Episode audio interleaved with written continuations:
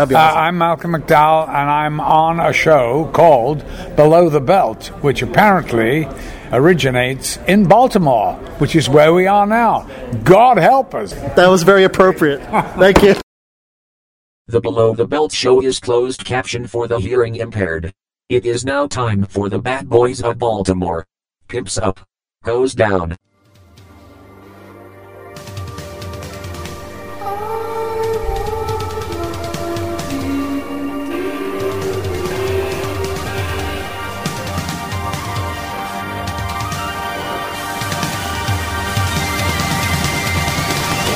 Live one here. Don't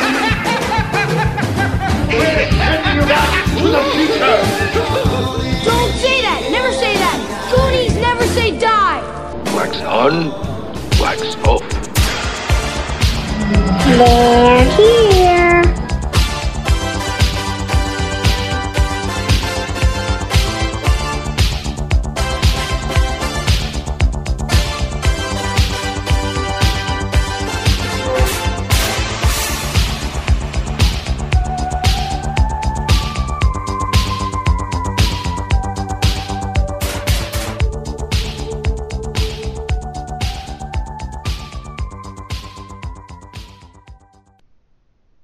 Yeah, that's right, guys. It's time for another episode of BTB, the Quarantine Edition. And we've got an amazing show for you tonight from top to bottom. And I mean it literally from the beginning of this show to our special guest at the end of the show, guys. It's going to be amazing.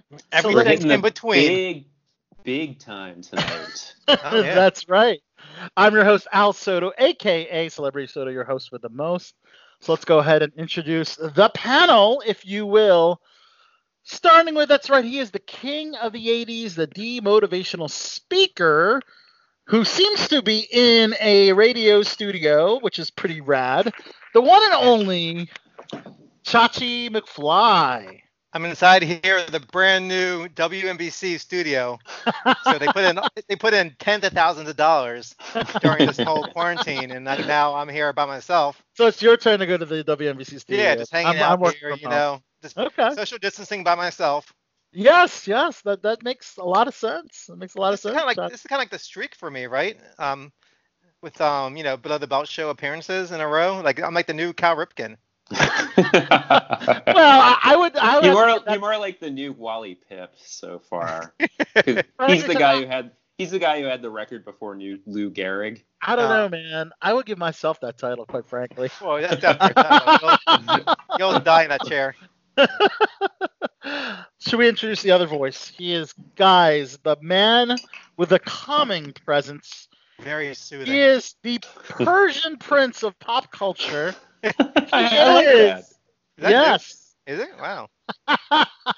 It's he is very the one, alliterative. Wow. the, the one and only Mike, the General Zod. So tonight, because I know uh, there have been all sorts of amusing hijinks when I've done these Skype shows so far. Like, uh, got that wonderful mirror behind me. that- Popcorn? and the popcorn. No popcorn tonight. I have gum, but I'm not going to chew it. and I appreciate you not chewing it, guys. I mean, should not be the Gen- General Zod with the beard now? I, I should. I should. Yeah. you got the flavor saver, though. Yeah. Well, I've always had this, though. Yeah. Okay, all right. Well, guys, we we have an incredible show, like I said. Um, so last week we interviewed the actors and also the director, well, the actor and director, Aaron Fisher, and the lovely actress Ellen Toland from the film called Inside the Rain, which is on Amazon Prime now and many other platforms. And uh, we talked about uh, that great film, which you can catch. Um, and if you want to see the censored version that we alluded to last week, uh, Aaron alluded to last week with less nudity or no sex, than you can go on YouTube. But who wants to see that, right? Exactly. but nonetheless, um, there is a particular, uh, particularly big name, uh, high profile name attached to that film. An actor by the name of Eric Roberts. Guys, we were happy. We we're happy to present on Below the Belt Show Hollywood legend, um, an actor that's uh, career has spanned decades and decades. Um, the one and only Eric Roberts will be on Below the Belt Show a little later in the program. So Exciting. yeah, pretty pretty awesome here on BTB, guys. Calling in via Skype. That's right. That's right. And um, as guest co-hosts to also um, field questions with us will be my good friend, click on this show, co-host, uh, YouTube sensation, social media influencer Lauren Francesca, who actually appears in a film with Eric Roberts called Eddie. And Lauren will be uh, joining us a little later in the program. So uh, a lot of great things. So I guess let's go ahead and talk about everything going on in the world of entertainment, guys. Um, so let's go ahead and here we go. Um, so as you know, uh, we're still in the pandemic, um, and of course, the entertainment industry has been affected greatly by it. Um, so there's been almost 900,000 film and entertainment employees not working due to the pandemic. Nine hundred thousand. 900,000 film and entertainment employees. This includes actors, directors, writers, um, PAs, things like that. yeah, crew members, Mhm. um, every everybody involved in the entertainment industry. um, and That's- this is acco- yeah, this is according higher to than the population of Baltimore. So yeah. no, I, don't, I don't think it is. I mean, but you uh, thought those you thought those sleazy um, directors um, weren't um, banging um, starlets before. They're definitely not now. wow. Well, Um, no one think of the dir- uh, the directors. The, the slimy, sleazy directors. No. and producers. Let's not forget the Harvey Weinstein's. Um, yeah. Like, like um, Me Too's going to be out of business. maybe that's why there hasn't been any Me Too stories in a There while. hasn't, right? Yeah. Like, I mean, you people, people, are, people are learning lessons. If you, if you notice, after Weinstein uh, got convicted, there hasn't been um, much. yeah, Um, yeah, I mean, the last person who Me Too'd um, from six feet away was um, Louis C.K. right? Yeah. right, right. so this statistics of almost 900,000 film and entertainment employees from LA County Supervisor Kathryn Barger. Um, so, um, but Tyler Perry and his people will not be unemployed for very long. Um, that they're gonna actually gonna resume production in July on Sistas and The Oval, two of his shows, um, exclusively at a soundstage in Atlanta. But as you know, they're going to have to do a lot of very strict um, guidelines um, to make this happen. Um, everyone on set will wear protective masks, you know, when they're not on camera, obviously Mhm. group scenes will be held until after the fourth day on set when everyone has been tested again. So he's going to do an initial test and then four days later administer another test to everybody on set. Wow, that, that's pretty uh, Yeah. pretty stringent, I'd say. Um, meals will be served in different catering pods um, to maximize social distancing. Um, and um, Tyler will fly his cast members um, from out of town on his private plane to minimize people on the plane. Wow. Yeah, So- so he's going through all these lengths to continue his projects. Um, I mean, what's He might be- depressing now is like the only um, things we're gonna have to watch in the fall will be um, Tyler Perry projects. that's right. It's going to be really depressing. and and Avatar. Avatar will be shooting in New Zealand, luckily, because they have like zero cases right now. It's amazing. Yeah, Yeah, Tyler they Perry, this were- is for his show, right? What's that? Tyler Perry's TV show. This is the first TV shows called yeah, The so they'll probably be um, Sistas. Where where the do they where are they filming that? That's in Atlanta. Atlanta. Yeah, he, Okay. he has he has his entire soundstage in Atlanta. He's got a couple actually. He's uh Yeah, he's like the man. He's the man in ATL, man, for sure. Um, he'll start, and then hopefully other people will like start following his lead. Yes, absolutely. I hope so because we would love, especially for me, I'd love to work again uh, on set, and of course, everybody that's a fan of their favorite TV shows and movies, uh, they want to see them. So we got to get this, uh, got to get this back um, on and on and rolling, right? Um, So, um, in France, actually, um, Amazon and Netflix are preparing to restart pr- production uh, on their respective series in France. So they both have a series on France. Um, Voltaire Mixte and Arsène Lupin. That's my favorite. That right? Oh, you love those French shows, don't you? I do. I, that's all I, Okay, that's all I good, watch. Oh, great. Well, they will res- both resume shooting. Thank Um, God. Yeah, so you're happy. Uh, this is going to start Nice. also in July, mid July, for Yeah, those good. films. So, as you know, movie theaters are slowly starting to come back to life. About 200 locations are open so far.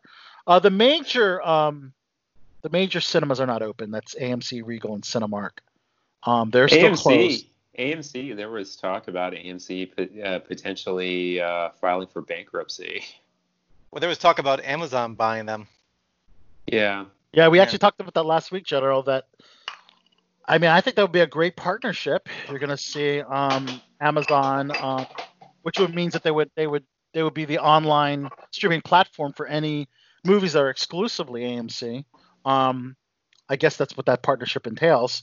Um, but uh, a large majority of these um, theaters that are open right now are the drive-in locations. So. Um, some of the brick and mortar locations are open, but a lot of um, a lot of drive-in theaters are the ones that are open as well. Um, but these are more independent theaters.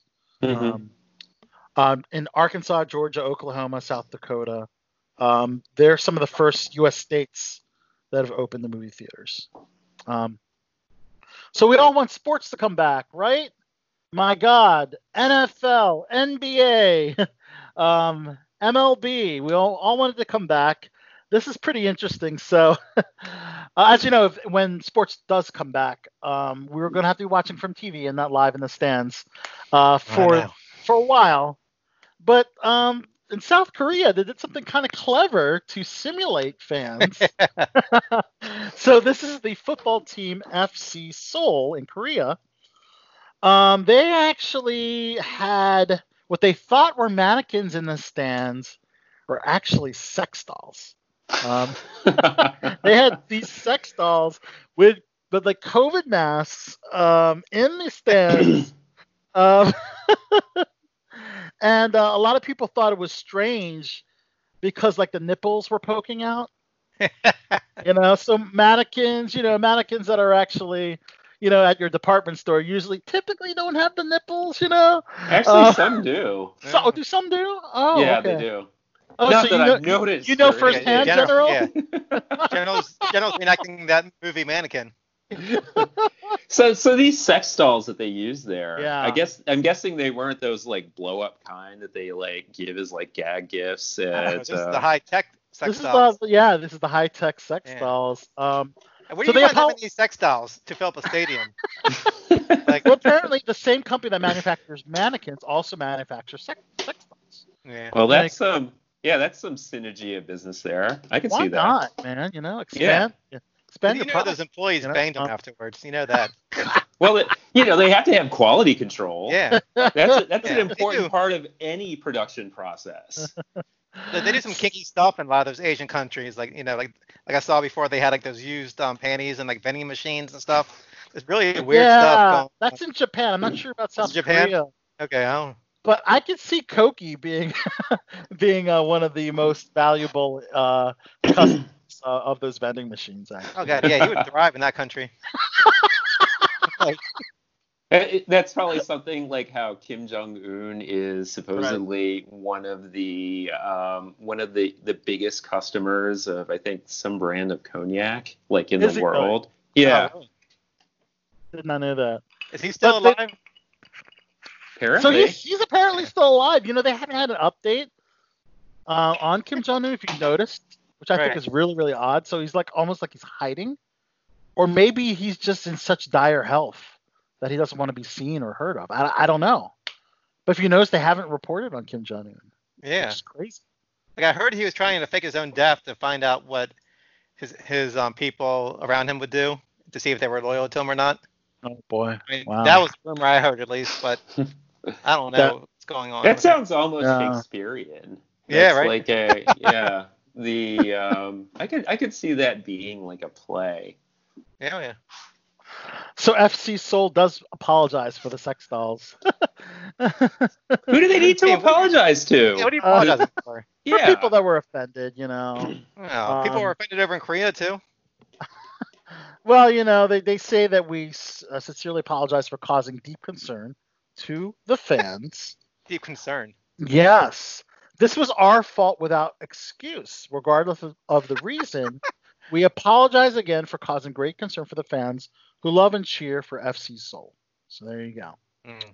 I mean- Um, I guess there's enough to worry about in um, South Korea than to get offended by like some sex dolls in the stands. yeah. You know what I mean? like, like if you're dealing with all that shit with North Korea all the time and like yeah. this is going up in the air and you're worried about sex dolls in the stands, like really? That's a very valid point, Chachi. That is a very Wow. valid point. They're- they're just Um, here. So we want um, sports back. We want film and television back. We want Comic Cons back.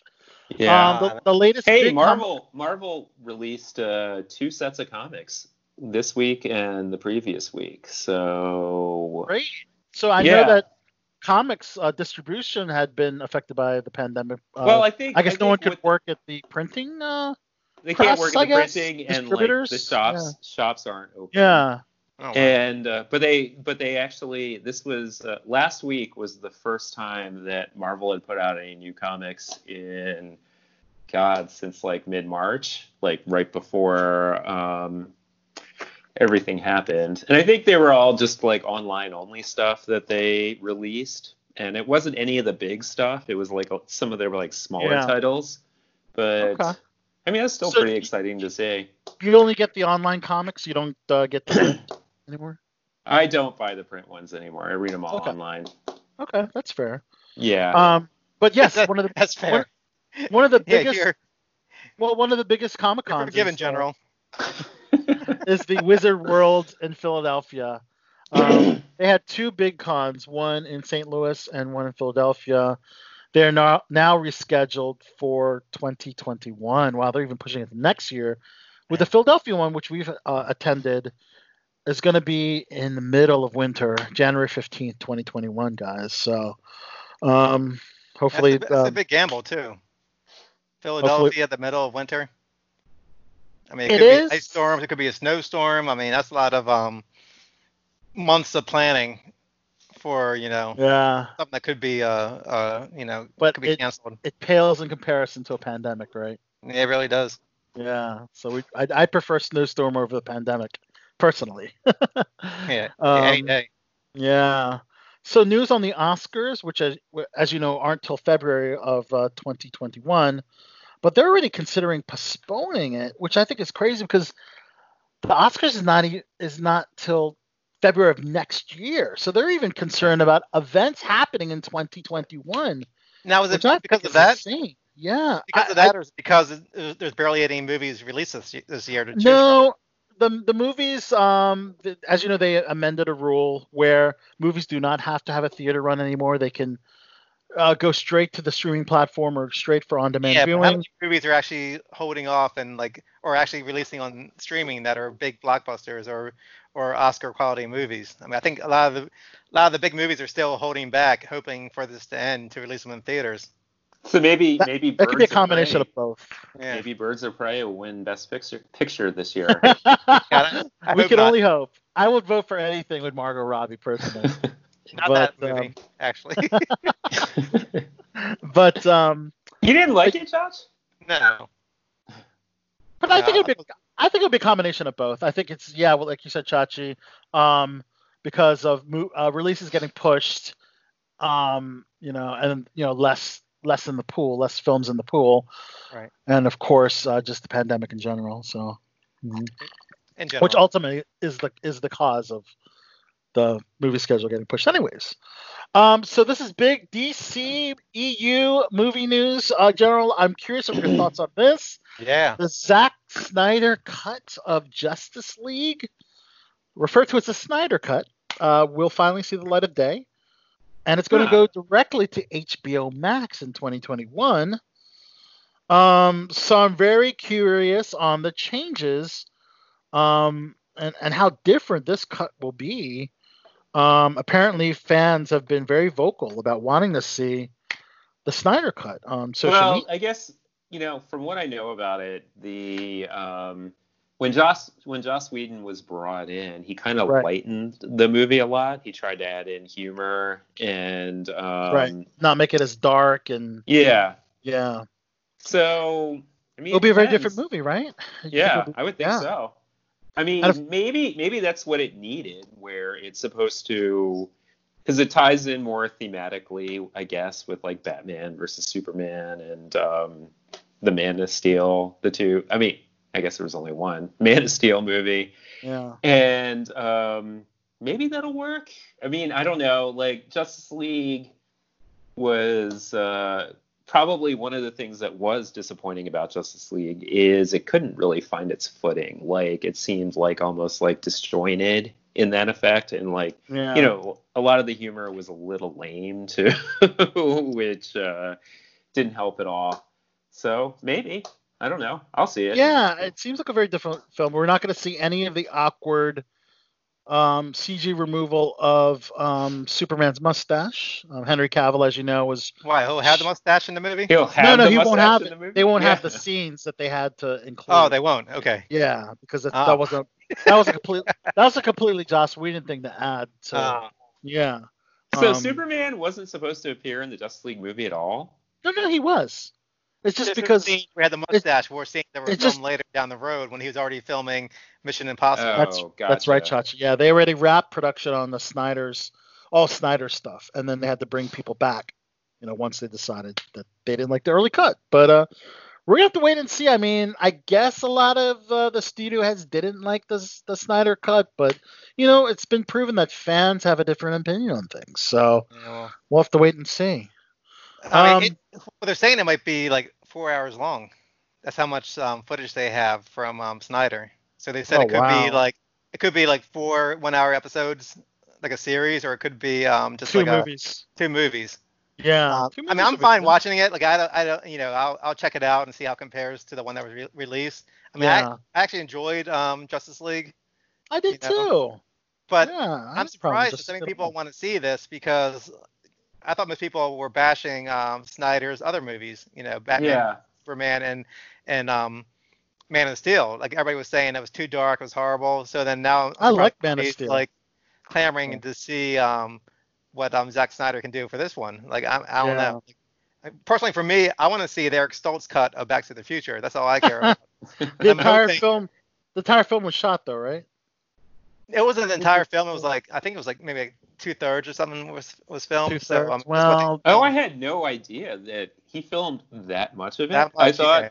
yeah. I thought he was just like considered for it and had like, Yeah. uh, Uh, he filmed Wow. for he filmed for like I I think it was like a month and a half or whatever, and like they really wanted Michael J. Fox from the beginning, but he was filming Family Ties, so he couldn't do it. So then they finally like hired um Stoltz, and he like did a more serious take to Marty McFly, you know, which they weren't really looking for.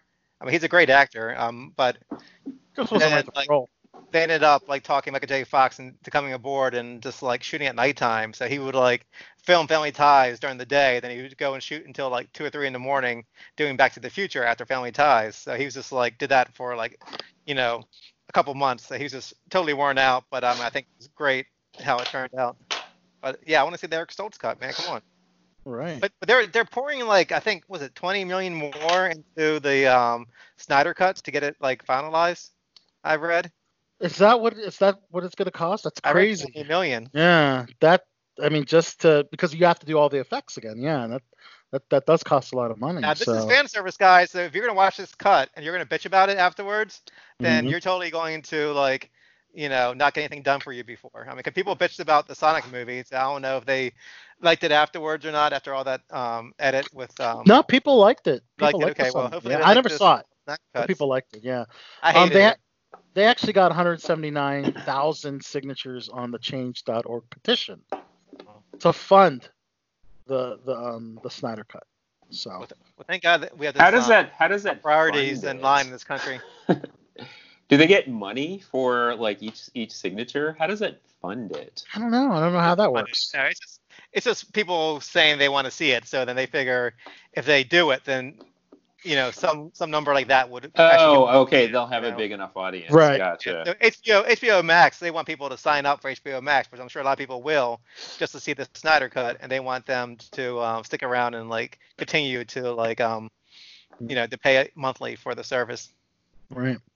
In Marvel movie news, guys, um, so uh, veteran TV director S.J. Clarkson has uh, has signed on to develop the first female-centric movie from Sony's cata- catalog of Marvel characters. So, General, you probably know who this character is because you know all the characters. I'm sure in- he does. um, Shit. So this is um, Madame Web. You, you yeah, know about? I, I oh, am familiar I knew with the you knew about yeah. Madame Web. Oh my God. kind of a kind of a curious choice for Yeah. a because like you would have thought the more obvious choice if they're gonna go with like the Spider-Man universe would have been a character like the Black Cat Black or Cat. or yes. Silver Sable. Right. You know, because both of them are like they're heroes, but they're badass and they're kind of sexy and everything. Madame Web is like an old lady, and she is. She's yeah, uh, you're right. It's yeah, an older, on- it's an elderly woman, woman yeah. Who was connected to a life support system that, um, that looked like a spider's web. To due to her age and condition, um, she never actively fought villains. For that reasons, um, sources of stress is possible. The project could turn into something else. So, um, Yeah, I mean the Wait. whole point, like the the most He's never actively story. fought villains. No, no, she was like she was like someone in the background who would who would like help Spider-Man, um, you know, like show where like the trouble was or something because she has like mental powers Oh. and kind of like a um, Professor Xavier type. yeah, right? kind of like Professor Yeah. Xavier.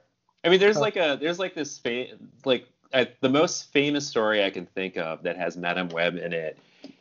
She's like uh you know you know the Juggernaut right the character Yeah. the Juggernaut from like Oh, he's Deadpool. awesome. Yeah, Of and course. like he gets hired to um to kidnap Madame Web to like capture Madame Web by someone Hmm. else. I don't remember. It's a long time since I've read it, and hmm and they show Spider-Man fighting the Juggernaut for like three issues, and it's just three issues of this insane fight where like they're um, where like you know Spider-Man's in one class, but the Juggernaut is in a totally different class, and it's just him trying all of these ways to stop Juggernaut and failing every freaking time. Until he finally- bitch. Yeah, exactly. So it's funny you mentioned Deadpool. Um, Wait, wait, So- but, but before that, like, so, so how are they gonna do the movie without Spider-Man? If that's no, her they'll, main have, they'll, function. have, Sp- they'll have Spider-Man in it. You Because think- Spider-Man think, in there? um, Sony Sony has a working relationship You think um, Tom Holland is going to with Tom appear in Holland's Spider-Man. every single? Is he going to appear in every single Sony verse movie? I don't think so. No, well, as you know, he didn't appear in uh, the Venom. first Venom. Um, yeah, So why why do you think he'll be in this movie Well, I think he. if it's not Marvel? Well, it's Marvel under Fox, uh, under Sony. Alright. Um, Yeah. and he he is allowed to be in several. I think he's contracted to some some of the Sony films. He is. Okay. I think I Yeah, that's did read that. So. mhm. although Maybe you know, selling it point, depends on how they uh, like. I don't know how cushy Disney and Sony are with this deal. Right. Like, I don't think I don't think Sony can't use any other Disney characters, can they? No. Can they? I don't think. No, you you're talking about the Marvel Disney owned. Yeah, that well, that's what I mean. Right. Yeah, Right. The- No, only only in that Spider-Man universe. Yes. gotcha, gotcha.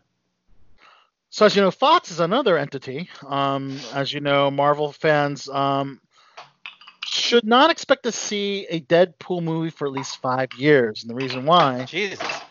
Oh, that's a Yes. bummer. yeah. Yeah. So the creator of Deadpool, Rob Liefeld, actually was interviewed, and he says until a movie is, is put on schedule, it's not taken seriously. So as you know, Deadpool was not included on that schedule. So, um, and this is um, the MCU schedule. Black Widow being the next film, followed by The Eternals, Shang-Chi, Blade, Doctor Strange, Thor Ragnarok, so so on and so forth. Um, are General, upcoming- General, what are you playing pinball? I know. What's going on, General? How is it people can hear everything? because you're so loud. Be You're gentle. ungodly loud. oh shit! Um, I'm I'm still excited for um, New Mutants. I think early Yeah. reviews are, are, are saying that it's, it's you know one of the better um, Fox Marvel films. And I love the first technically the last one. you know, That first so- trailer, of New Mutants, was awesome. I really liked it a lot. Oh. And I don't know. I mean, it's kind of um, it's it, it's always been a cool property. Like you know, Yeah. Always really loved the comics when I was a kid, and two now. And um, it's a lot of like really cool characters as you see them kind of grow up and they become like they, it was kind of like the junior X-Men and you you know eventually as the years go on they become actual X-Men and um, you know they did a lot of cool stuff and if they're doing that Demon Bear storyline that's uh, one of their really really great ones which you know when I was uh, when I was in elementary uh, I guess I was in middle school when I was in middle school that's when that came out and and it had the weirdest fucking art I'd ever seen in a comic book at the time. And uh, it was this guy named Bill Sienkiewicz who did this like really super expressive and almost abstract art. And uh, yeah, blew my mind as a kid. Awesome. Um, other superhero movies includes a film called Heroes and Villains. This has nothing to do with Marvel or DC. Is it And- is it a dramatization of the Brian Wilson song? I don't know if it's that, but no, um, it's not. Yeah, So it's, uh, listen to him. so it's Dave, David Robert Mitchell's superhero project, um, uh, who directed It Follows. The log line is under wrapped, but apparently it's a new take on superheroes. So whatever that means. Oh, thank God. Appar- yeah. So it, Yeah. it follows apparently was a, cl- a critically acclaimed. So they're you know Yeah, we need more takes on superheroes. We don't have enough enough takes already. Not enough, We need some new takes. Yes. Yes. Jeez. Agreed. Agreed. um. So wow, we're gonna see Peter Dinklage and Jason Momoa back together on a, another project, but Oh, it's not nice. Game of Thrones. Um. It's actually um. Uh, an action adventure film, and uh, it's called Good, Bad, and Undead. Interesting. So this is actually uh, based on an original idea by Mark Swift and Damian Shannon, and um, Peter Dinklage will play Van Helsing, last in a long line of vampire hunters. Okay, and he develops an uneasy partnership with another vampire, um, Momoa. Well, he's not a another vampire, a, a vampire because he's a vampire hunter. Um, and he has taken a vow never to kill again. Okay. Um, Who's taking the vow? Uh, Momoa or Dinklage? I think um, Momoa. Yeah, because he's taking the partnership of the good vampire who won't kill again, as um, Van Helsing is the vampire hunter who's killing the evil vampires. I guess. I guess that's what they're trying to say. Um. So, um, but then a massive bounty is put on the vampire's head. Everything in this dangerous world full of monsters and magic is now after them. Okay. Hmm. That sounds pretty cool. I'm down with that. I think we mentioned the Moonfall sci-fi film with um, Josh Gad. They just added Halle Berry to this project. Um, Halle Berry will play a NASA astronaut turned administrator whose previous space mission holds a clue about an impending catastrophe. Um, awesome. I love Halle Berry. I think she's awesome. And Hey, where's uh, she been at? yeah, you know, she she yeah, I guess I guess she really hasn't really uh, done anything. I mean, she's she's she's She was um, in that one WWE movie. like, yeah, she's um okay, she was also in a production for another boxing or UFC movie, you know, Uh, based on boxing okay. or UFC. I, that has yet to be released as well. I think it was boxing, not positive yet, but uh that was in production in Jersey and New York. Um She topless this movie. one would only hope. that was great. That one movie she was topless in. What's that? Swordfish. Swordfish. Swordfish. yeah. Yeah. Swordfish. Yes. Yeah. Yeah, that was That amazing. was a treat. Um, so if you're a fan of the The Martian, um, um, that was a film um, adapted by the um, the novel of Andy Weir. Um, they're going to also adapt his next novel. Um, and his next novel is um, it's currently untitled, but it's referred to as Project Hail Mary, um, which follows a an astronaut on a spaceship who has to save the planet. Okay, another um, another obviously uh, very similar to The Martian, uh, but Chris uh, Miller uh, and Phil Lord will be um, directing and producing this um, production. So, um, you know, Oh, that's a that's a good combo. yeah, Yeah. So, and you know, I love The Martian. The book's better than the movie, but it's uh, well, that's apples and oranges, man. You know, yeah, I guess so. put That see book books and is uh, the book was movie, the mo- the movie was better. It's like I can never go by that because they're two separate media formats that you can't. I just, you know what I mean? I don't know. People have like I've heard people say that general like, oh, it's better than the movie. Oh, it's the book is way better. You know. Well, people usually Yeah. say the, the book is better because you can use your imagination and picture whatever you want. It's not in the even book. that. The Yeah, uh, the book guess. Andy Weir's uh, Andy Weir's book, The Martian. The thing I loved about it, and a lot of people probably wouldn't, but you know, I'm uh, I'm a little different than a lot of people. Oh yeah. The You're the new king of obscurity. I have to take that yeah, uh, from This- Flex this- and give it to you. Yeah, I can see why you thing- can flex with friends. You just like sit there and talk about obscure shit all day long that nobody else would get. Although So- Flex so- wouldn't get the comic book references. Yeah, he Other- wouldn't get the comic book references, but we used to we used to talk about like uh, oh man, Flex and I most used to obscure band on the more obscure label. yeah we Right. talked about obscure bands and uh, one of one of the one of the running things Flex and I had we used to talk about the this old Atari video game called Stampede. Do you know what that is? Yeah. Go on.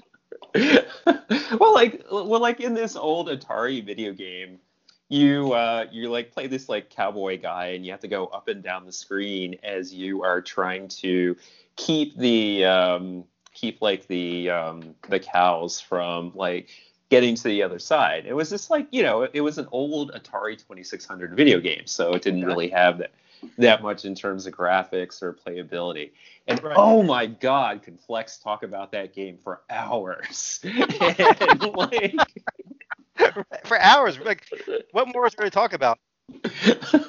well like like the whole point about like how you had to go from one side to the other and everything and he would oh my god he would go on and on about it to the point like uh yeah so the next time you see flex be sure to bring that up All to right. That's Is the game better Yep. than Custer's Revenge? him that game? not as not as much indian fucking i guess Yeah, not not as much rape. yeah Yeah, that guys- game you were a naked cowboy and there's like this Indian woman and I think she was tied up to like a, a pole.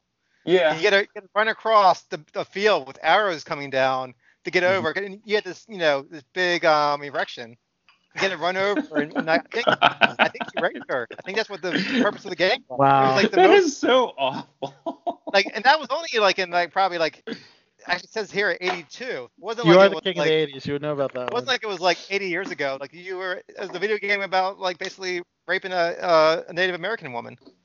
yeah which is uh it's well, they, pretty- Grand Grand frowned Theft Auto, they they do have um you know bang prostitutes. So I guess uh, Yeah, it's a little video it's a little different when you have um, when you have when you're playing it on a PS4 compared to when you're Right. playing it on an Atari 2600. Right, right.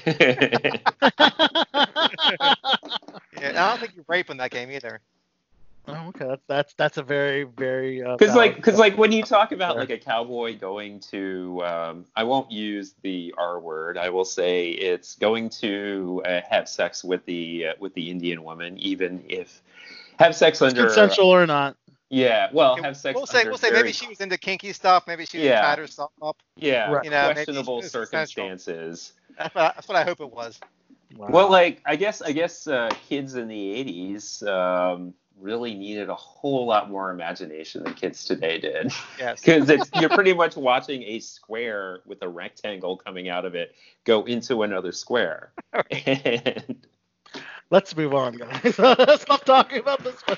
Uh, so Jamie Lee Curtis and her Com Productions banner uh, signed a three-year deal with uh, Blumhouse. Um, because she collaborated so well on the Halloween um, film, which I love. I know Chachi, you like that one Yeah, well. it's really good. Yeah. So that should be really awesome. And our other horror film news, or, um, actually, in other f- movie news, um, Nick Jonas and Laurence, Laurence Fishburne have joined the cast of The Blacksmith. This is an action film from Taken director Pierre Morel. General, you might know it's based on a graphic novel from Kickstart Comics Mm. by Malik Evans and Richard Sparkman. Huh. I'm actually Which- not familiar with the comics, so. Wow, I am shocked. Follows a weapons expert who must go on the run from killers who murdered his colleagues. Wow. That's pretty crazy. Cool. Um, pretty dark um, comic book, a graphic novel, I'd say. Um, Danny Boyle, love Danny Boyle. Got to interview him at the Tribeca Film Festival last year for yesterday. He's set to direct his next project with Michael B. Jordan, um, starring Oh, Michael wow. Jordan, called Meth Methalia. Um, wow, say that five times fast. Um, originally, Tom Cruise was attached to star in this one, but apparently they decided to um, recast Cruise and replace him with Michael B. Jordan. Um, so, uh, Massalia is based on a biblical story of a man who lived to be 969 years old. Okay. Um, but the Crave team is taking a different approach to the plot. So, a little bit of immortality there. Um, the World War II drama and action film starring Tom Hanks called Greyhound has been picked up by Apple TV. Um, so expect that um, to be released. Um, it was originally supposed to be released theatrically on June 12th, but now it's going to just go straight to Apple TV. No release date just yet. Um, oh, by the way, it's not Methalia, it's Methuselah. Thank you. That's why you're here. Um, the film My Salinger Year, a drama starring one of my new favorites, Margaret Qualley. If you've seen Once Upon a Time in Hollywood, you know who I'm talking about. Uh, and Sigourney Weaver. Um, um, it actually um, made its debut at the the Berlinale 2020 um, festival. I guess this was early in 2020 before the world went to shit. Um, but IFC Film has required the U.S. rights for that film. Sounds like a really cool film. And we have sequels, prequels, and reboots news. Uh, Oh, God. Group these uh, all together. Uh, Chachi, you sent me this one that they're considering a Heat prequel, as Michael Mann has been teasing a prequel novel um, that he's uh, written or is already you know, finished. Um, and of course, he has to, um, you know, get the original cast back if, if all goes well. But the prequel book is ready and you know and written. That would be um, a fairly good translation to film, an easy translation to film, easier than just coming up with screenplay from scratch. That is.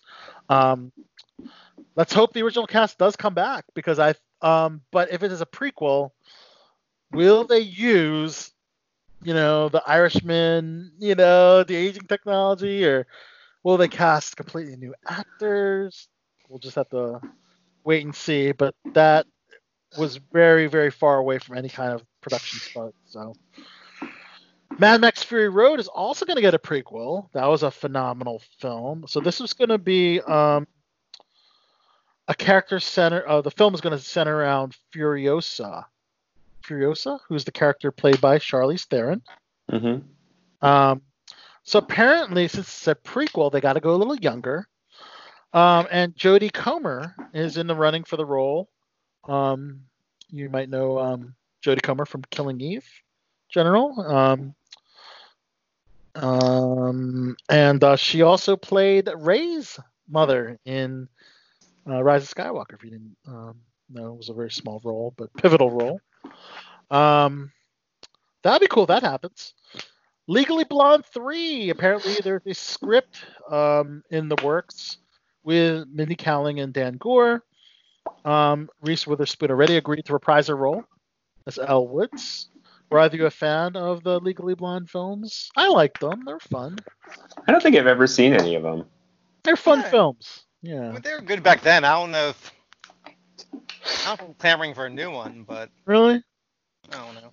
I don't know. Well, you know, um, Reese is a draw. You know, she's a box office draw. She has a lot of fans, so I'm sure it'll be it'll do relatively Well, well. like you think you think she'll still carry movies though? I mean, she's uh, you know for uh, for actresses to actually like carry movies, their their window for that isn't terribly long.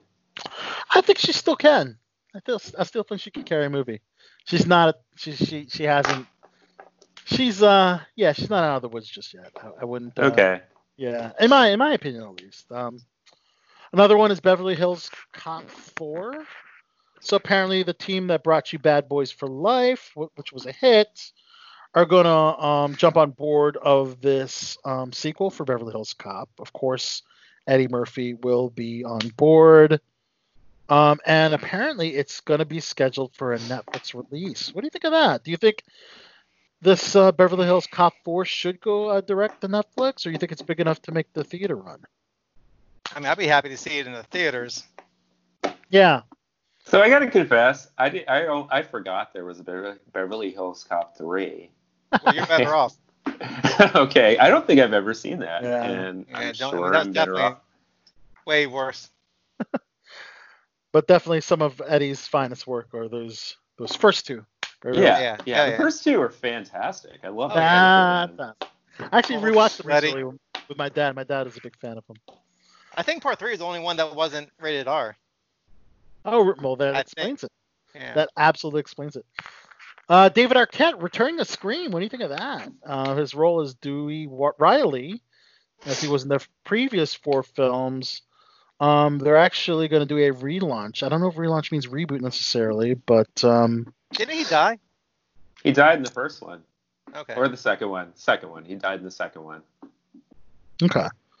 Well, um, as you know, um, they're going to have to explain that. They have some explaining to do, so we'll see what's up with that. Um, are you looking forward to Bill and Ted Face the Music?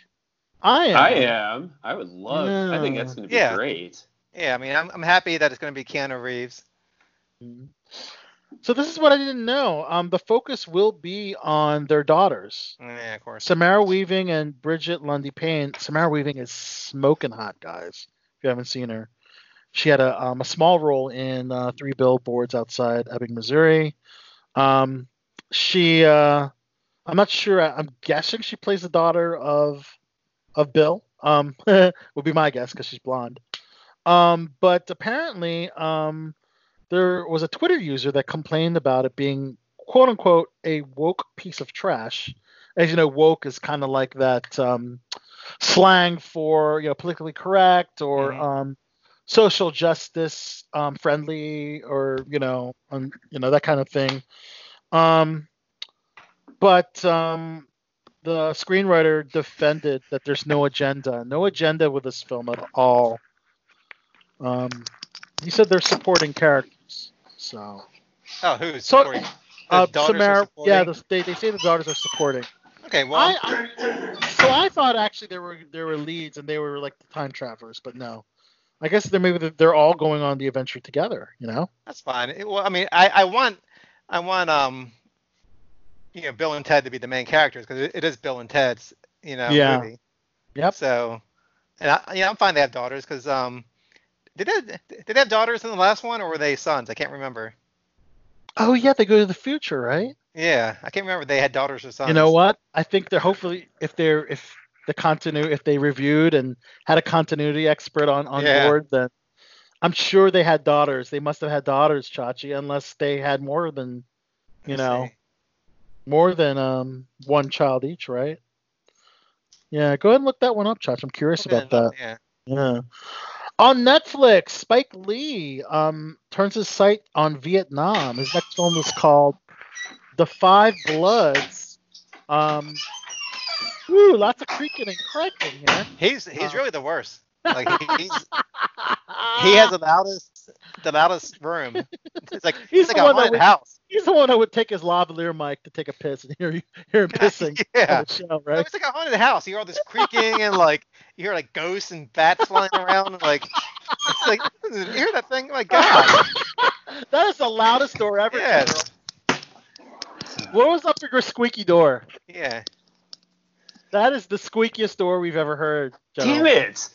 You guys, you guys can hear oil. everything. Yeah, like- you might have to. like- you may, maybe you can mute when you, uh, you know, something. Is your house But haunted? um, he's got a haunted house. I love it.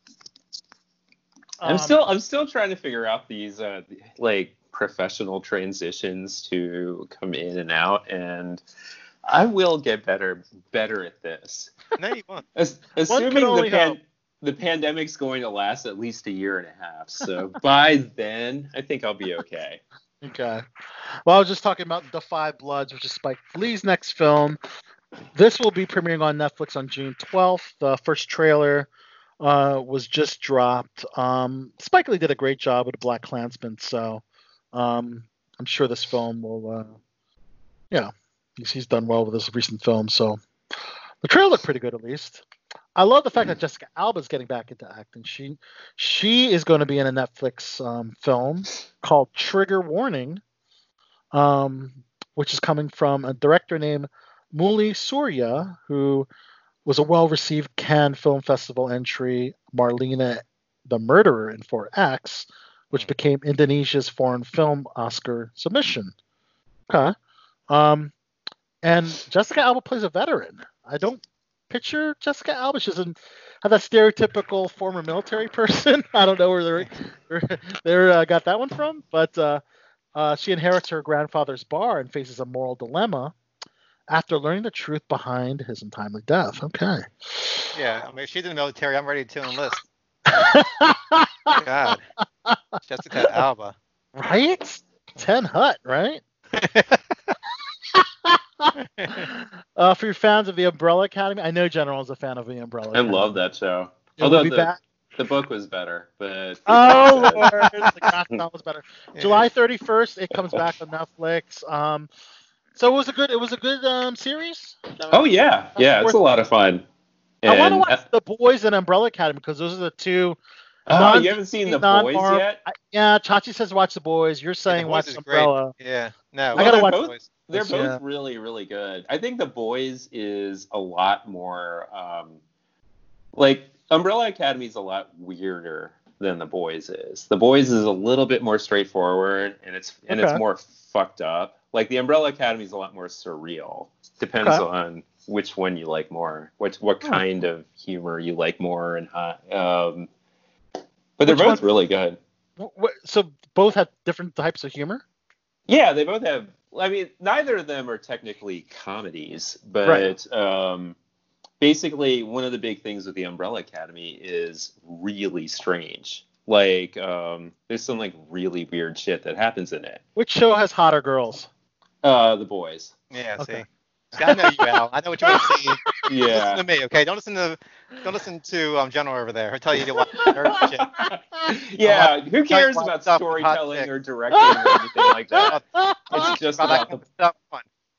I love it, guys. Yeah, I you know. will. You will love the actress that plays Starlight in um, The Boys. Okay, oh my thank you. god.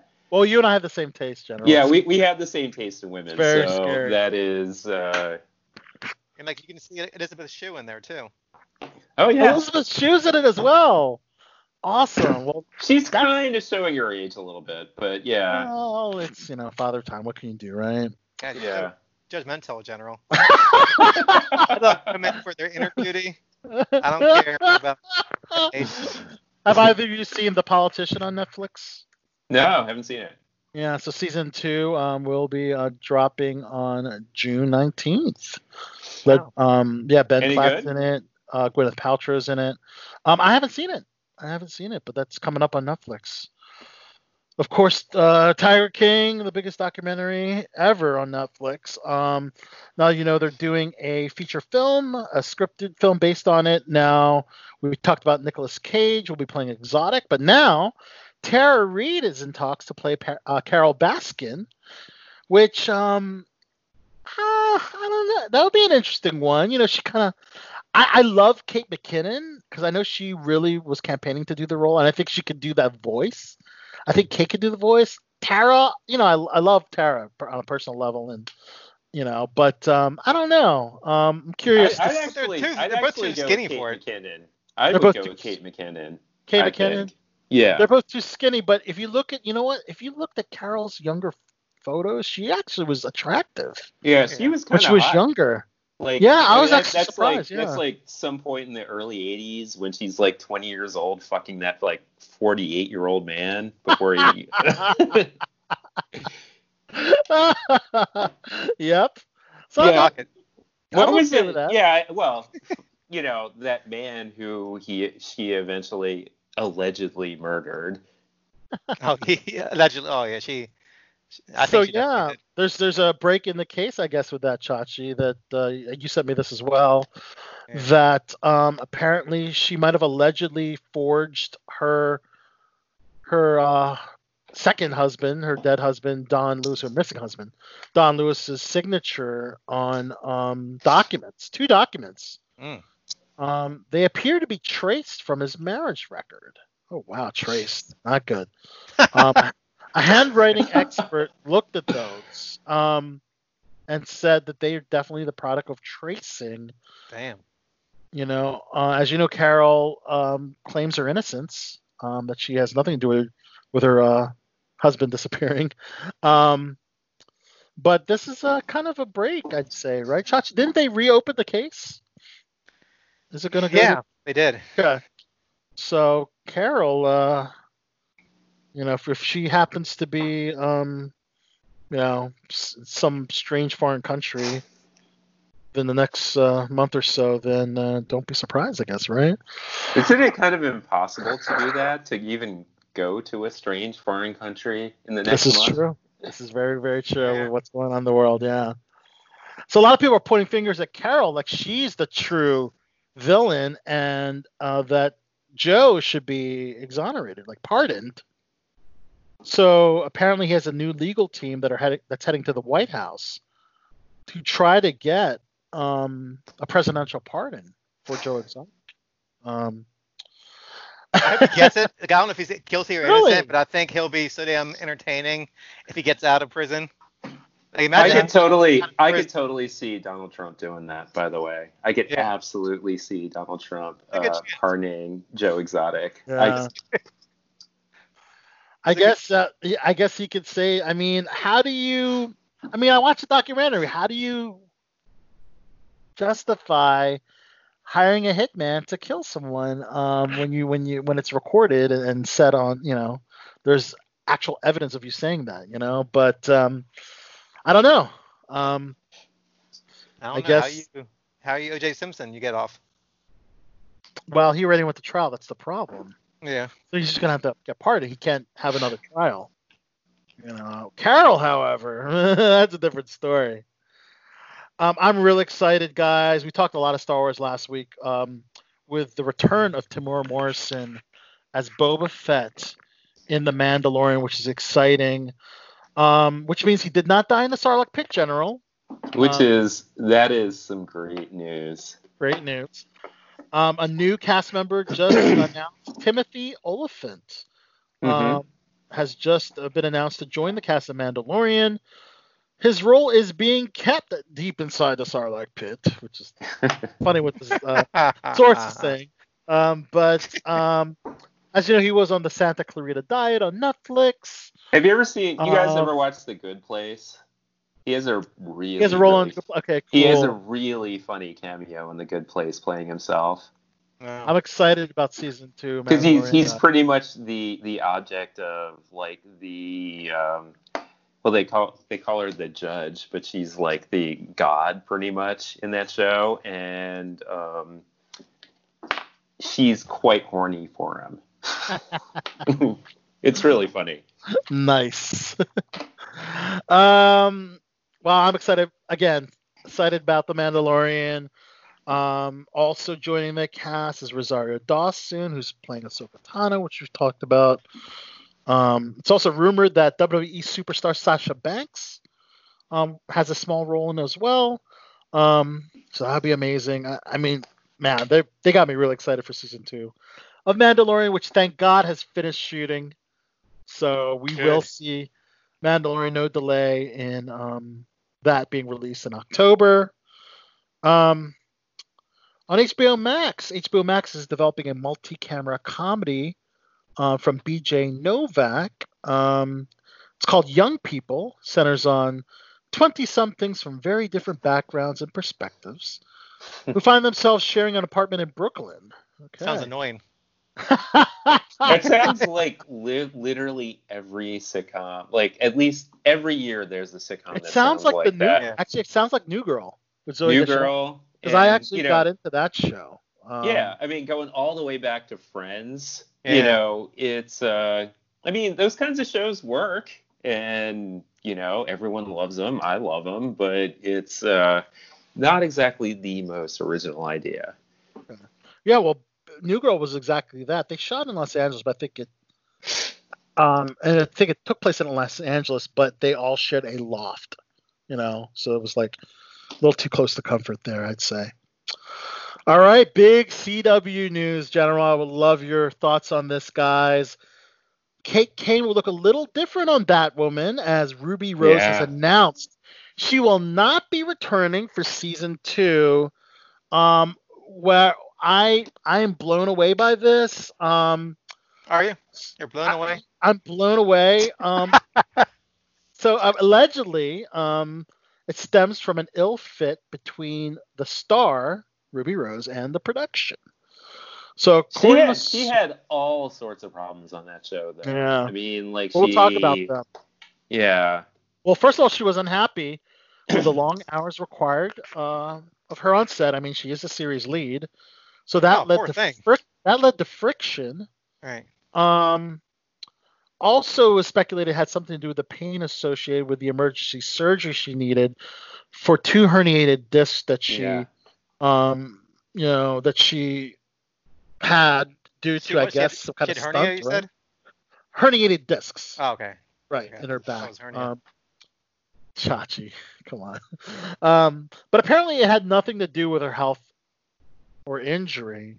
Didn't she have she had some kind of weird like allergic reaction to something in the Batman suit, uh, the Batgirl, su- Batwoman suit? that that as well probably that as well so she's had a lot of problems but i guess the that that's really the main reason was the friction between her and i really feel there's more to the story on batwoman and i think we do have lauren joining us let's see if we can bring her on yeah Hey. Woo! Hi there. Ladies, ladies and gentlemen, let's go ahead and introduce social media influencer extraordinaire, actress, model, um, amazing person, co-host of Click on This Show, and she's here on Below the Belt Show, the one and the only Lauren Francesca. What's up, Lauren? Hey. We all want our Lauren. How are you doing? Can you hear us okay? Is your mic on? You're silent. We don't Yeah. hear you. Yeah, Yes, there you are. hear you better. Yes. Yeah. Yes, but yes, we actually hear you a lot better now. Yes. Hey, Lauren, good to have you on Below the Belt Show. Good to see everybody on Below the Belt show. Yes. Yeah. I I Um, always called in. Now I get to see cute faces. Aw. Where? well, you already know me, Lauren, but I'll introduce, of course. That's right, my co-host of many, many years, the bearded one over there, is the king of the '80s. He's also a demotivational speaker. which He really he really needs to work on curling that mustache though. I Yeah. really he's Yeah. been very anti curling the mustache. Yeah. And I think That is Lauren, Chachi. Lauren, maybe you can uh, you can convince Yeah. him of that. Well, let me introduce his name, General, please. His name is Okay. Chachi McFly. Chachi McFly. Meet Lauren How's it Francesca, going? Which I think you guys have been on the air, but just through uh, via phone. yeah. We're, we're actually seeing everybody. And the other guy, that's right, he is the Persian prince of pop culture. he is the one and only, the man with the calming presence, That's it. Mike, Mike the General Zod. Mike, Awesome. Hello. we all know myself, Al, aka Celebrity Soto. Um, We all know. Lauren, how have you been doing when during uh, this crazy pandemic? I know that you were um, in, between Los Angeles and New York, but you spent the majority of your time in New York recently, yeah? Yeah, yeah. Um, it's just been it's been an adventure, a quarantine adventure that I've been having, and definitely um, waiting for it to be over, you know. But it's uh, it's it's it's been I've been making the best out of it. New York is crazy right now, and uh, yeah, how's how's uh, Baltimore? Are you in Baltimore, everyone? A lot of us are uh, in Maryland and Baltimore surrounding areas, and uh, you know, obviously not as strict as New York, um, but um, Larry Lockdown, uh, who's our governor, Lockdown Larry, has uh, definitely put some uh, um, guidelines into effect of closures. Um, you know, slightly lifting things. As of uh, last Friday, he finally lifted salons and um, the beaches and some retail outlets, which is good. It looks People like you need- got a haircut. Pardon? You just got a haircut, or Uh, yeah, that looks like I got a haircut. I did Yeah. get a haircut actually. yeah, it's was good. one of the was one of the first things I did actually. Oh, so you, you actually went to a salon? I no, I actually went to um actually a hairstylist I know personally. I was doing haircuts from his house. nice. Okay. Yeah. was Like, Did he was wear it, a mask was it during it? Like, was he like wearing protective gear and everything? Yeah. everything? I, I was wearing protective gear actually. I was wearing Yeah. uh, I was A wearing a condom. mask. Yeah, okay. Well, I had to adjust, you know, the the back of the mask, you know, to make sure that you know when you're cutting back there for a moment, but you know, uh, cutting the rest, the mask doesn't really deter you from the haircut much, you know. So, um, you know, um, but yeah, other than that, you know, I know Chachi, you're headed to the beach, so that must be exciting for you. You're gonna Yeah. brave brave the the Eastern Shore. Uh, Lauren, you actually you actually have family from the Eastern Shore, don't you, Lauren? Yes, You I told us. do. Yes, Yeah. I do. Ocean City, Maryland. Yeah. Woo! Get your crab cakes. Yes, yes. Some crab cakes, please. I was thinking of ordering some. That's, Get that's what I was Thrasher thinking. fries. Yeah. Yes. There's a lot of great places where you can get fresh Maryland style crab cakes delivered. Um, I guess they're not paying us, so I guess we won't plug any particular restaurants. But, Yeah. Maybe. But Lauren- maybe Lauren, you'll, negotiate a sponsor. that's a very good idea, Lauren, because you know what? We're actually BTB's going YouTube now. Uh, we just posted our first YouTube uh, show um, with this new uh, quarantine at home edition of Below the Belt. I so like we'll be uh yes we'll be um adding our uh, portions of our uh, show on youtube. So this is pretty exciting for us here on btb i know i know where everyone's used to just hearing our voices but now you can see all our lovely faces uh And it's on our uh, website going- now. Nice. that's right. Yes. Yep. Our, our first episode um is with um inside the rain aaron fisher and ellen toland the stars of the film and the director and Lauren, we brought you in because we wanted to have you to interview this acting icon, this Hollywood legend, Wow. Eric Eric Roberts, who will be uh, skyping into Below the Belt show to talk about Inside the Rain, Awesome. um, which I I don't know if you got a chance to see it, Lauren, but it was a great film. Um, but Lauren, I know you're in a film with Eric, so I can't wait. We'll see. We'll actually save that when Eric calls in to talk about that film. Um, so uh, we're we're just happy to have you on BTB to talk about all this, and of course, uh, I'm enjoying all your TikTok videos, Lauren. I um, mean, what else is there to do? There's no movies. So I gotta become a TikTok star now. Yeah, you're putting your, my making, mom you're making your, dances. yes, you're you're actually making your mom a star, Yes. YouTube star. That's amazing. Yeah, we did actually. We, we reacted to this uh, Jollibee commercial that went viral in the Philippines. So very That's my peoples. Yes, I love Yeah. hearing that. Thank you. yes, Mahakita. Yes, thank you, Mahakita. Yes. How did they talk to you too? Yeah. that means I love you. Yeah. Yeah, I know. I know what it means. Oh no, yeah, Chachi knows a little bit of Tagalog.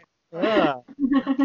so Lauren, if we could, we're gonna talk a little, just some headlines in, in the world of entertainment as we're kind of talking through our opinions. We, we're just talk, we just started talking about Ruby Rose giving up um, the lead role in Batwoman um, on the CW network, which I'm kind of shocked. Apparently, she had friction with the crew. She couldn't take the long hours. But she's like the star of the show. Why walk away from a hit show on CW? I mean, I, I I think there's more of the story that they're not telling us, but I don't know why anyone would walk away from a hit show uh, as a lead. That's yeah. That's I feel bad about that because I like her.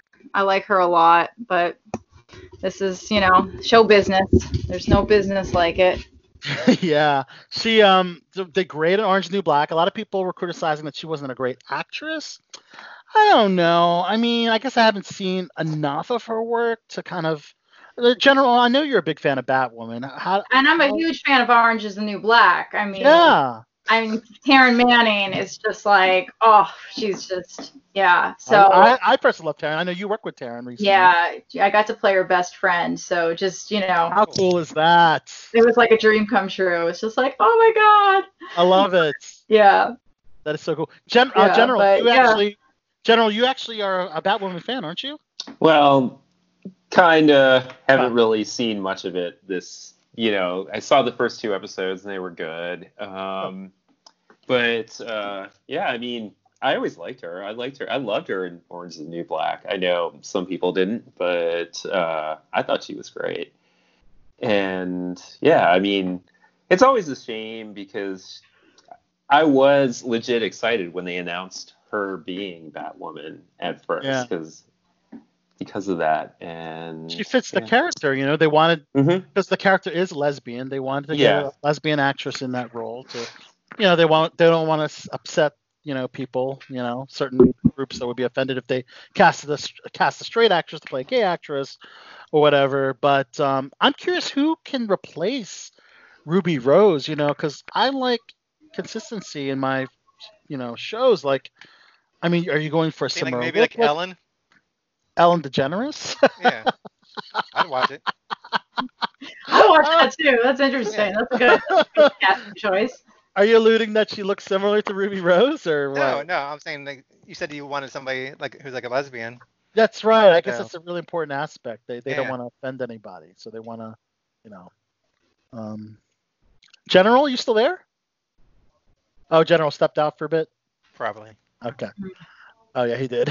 uh, uh, let's see. So uh, Star Trek, um, as you know, the Discovery was a huge uh, hit on CBS. They're doing Star Trek: Strange New Worlds, um, which is a spin-off of that, which is going to um, revolve around um, James T. Kirk as captain.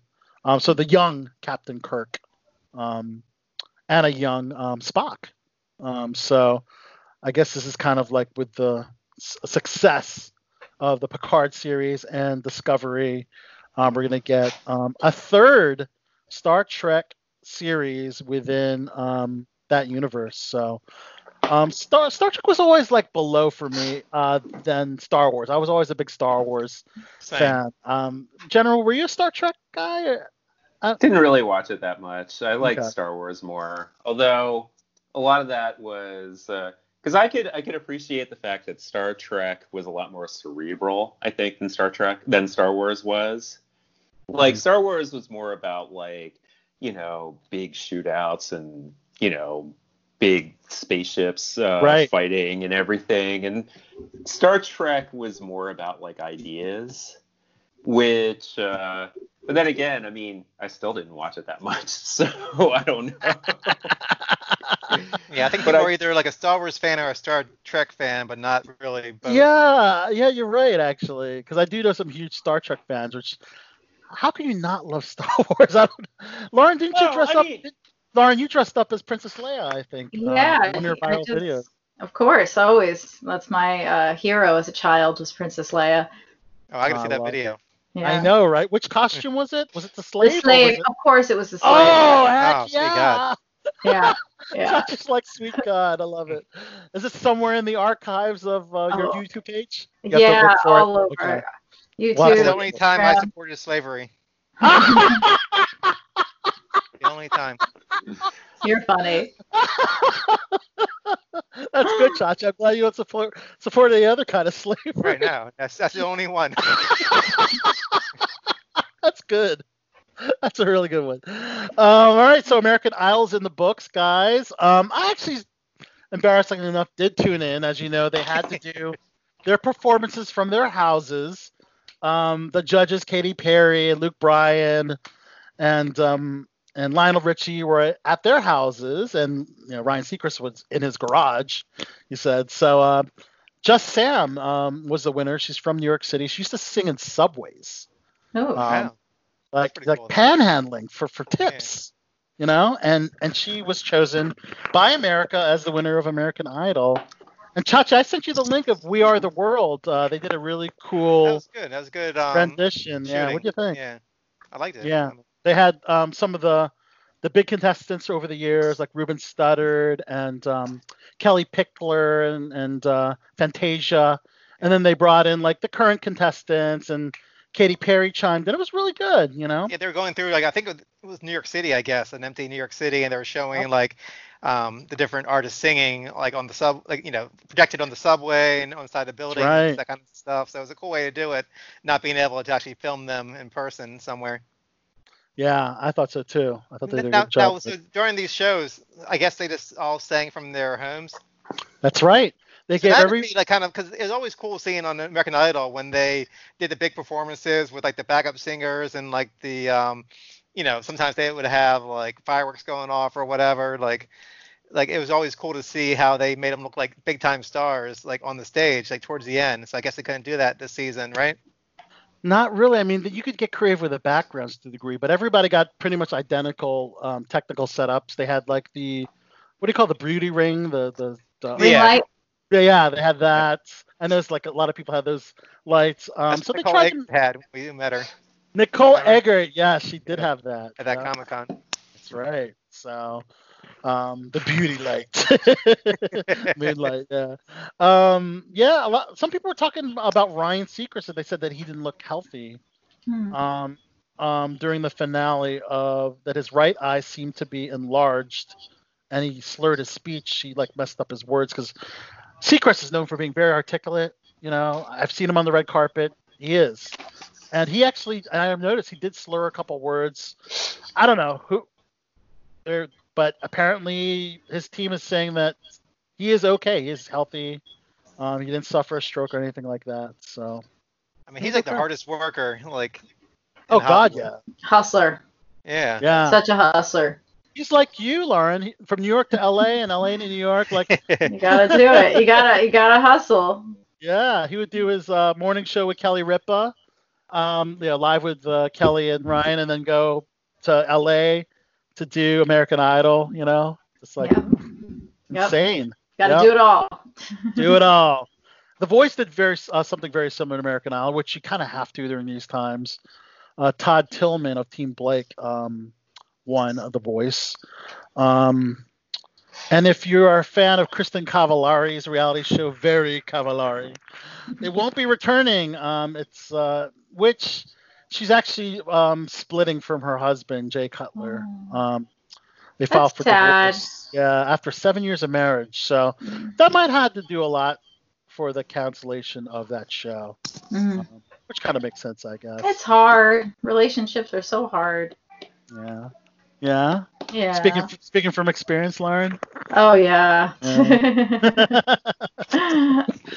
I gotcha. yeah. But you try to keep that on the DL with your fans. I've noticed. You don't kind of talk about it with your Well, the thing is, if I start dating a guy, the guy gets death threats, or you know, it's just Oh, fans wow. go, yeah, it's you, you want to keep a certain part, especially for acting too. You want to keep a certain part of your life private, and uh, you just you gotta have that personal life at the same time. So. Right. but the fans are great, and uh, they they I had birthday recently, and they I got flowers and all types of Yes. Oh, wow. gifts. So I was just so grateful because I'm by myself here, so it was nice to have. I was like, oh, I kind of have a birthday. Don't tell your fans that, that you're by yourself if they're Well, giving what I- like I your love- boyfriend death threats and stuff. Oh, right. Yeah. mean because of that, right? Yeah. but you have unfortunately, like lot, security guards in your house with you, right? Yeah, you That's gotta, good, you gotta feel bad for people in general that have birthdays during this time. You know. It's hard. It's Yeah. hard. It was a hard birthday. It was very lonely. Oh, It was a lonely birthday. Got your doggy. I know. I got my dog. Got So, my uh, Did dog. you do any? Did you do anything distinctive at all for your birthday? I live streamed. I Oh, live streamed you my go. birthday. That was fun. Um, I did a lot of. I did a, a tanning live stream with a tanning company, Miami Gorgeous, and uh, Nice. I, you know, I got in a bikini for the first time this year, and I, you know, yeah, I I, put I, the. I gotta ask what a tanning live stream is, because don't you pretty much sit still when you tan? well, not when you put the fake tanner on. You got to show people how to Oh. apply it, because Gotcha. otherwise, if you, I, I had a oh no. know. The the woman who showed me how to do it was uh she's like the Desperate Housewives makeup artist. So she is an expert on how to apply this tanning lotion. It's a Ah. very there's a there's an art to it. Otherwise, yeah, otherwise you might be orange or spotty. Can you show us? yeah. Uh, well, I don't. I, I have a I have a show tomorrow, so I can't. I can't. I don't want to get. I don't want to do it. I don't want to do it on live, but it works. Maybe the next time I'm on Yeah. here, I'll have my bikini on and. Okay, yeah, and- plan that. We're not Yeah. opposed to that, Lauren. We're not. It's, it's been a long, it's been a long quarantine. Yeah, we want to, Lauren and I had the, Yeah. the wouldn't best. mind seeing some lady in a bikini. I know, right? Yes. Uh, Is that yeah, you actually, in the background? Is that like somebody jumping in like at the ocean? Wait, oh yeah, that's me. Yeah, that's me. Right? Is that like a skein dipping or what is that? That's me doing a dance move into the ocean, the waves. Okay, Yeah.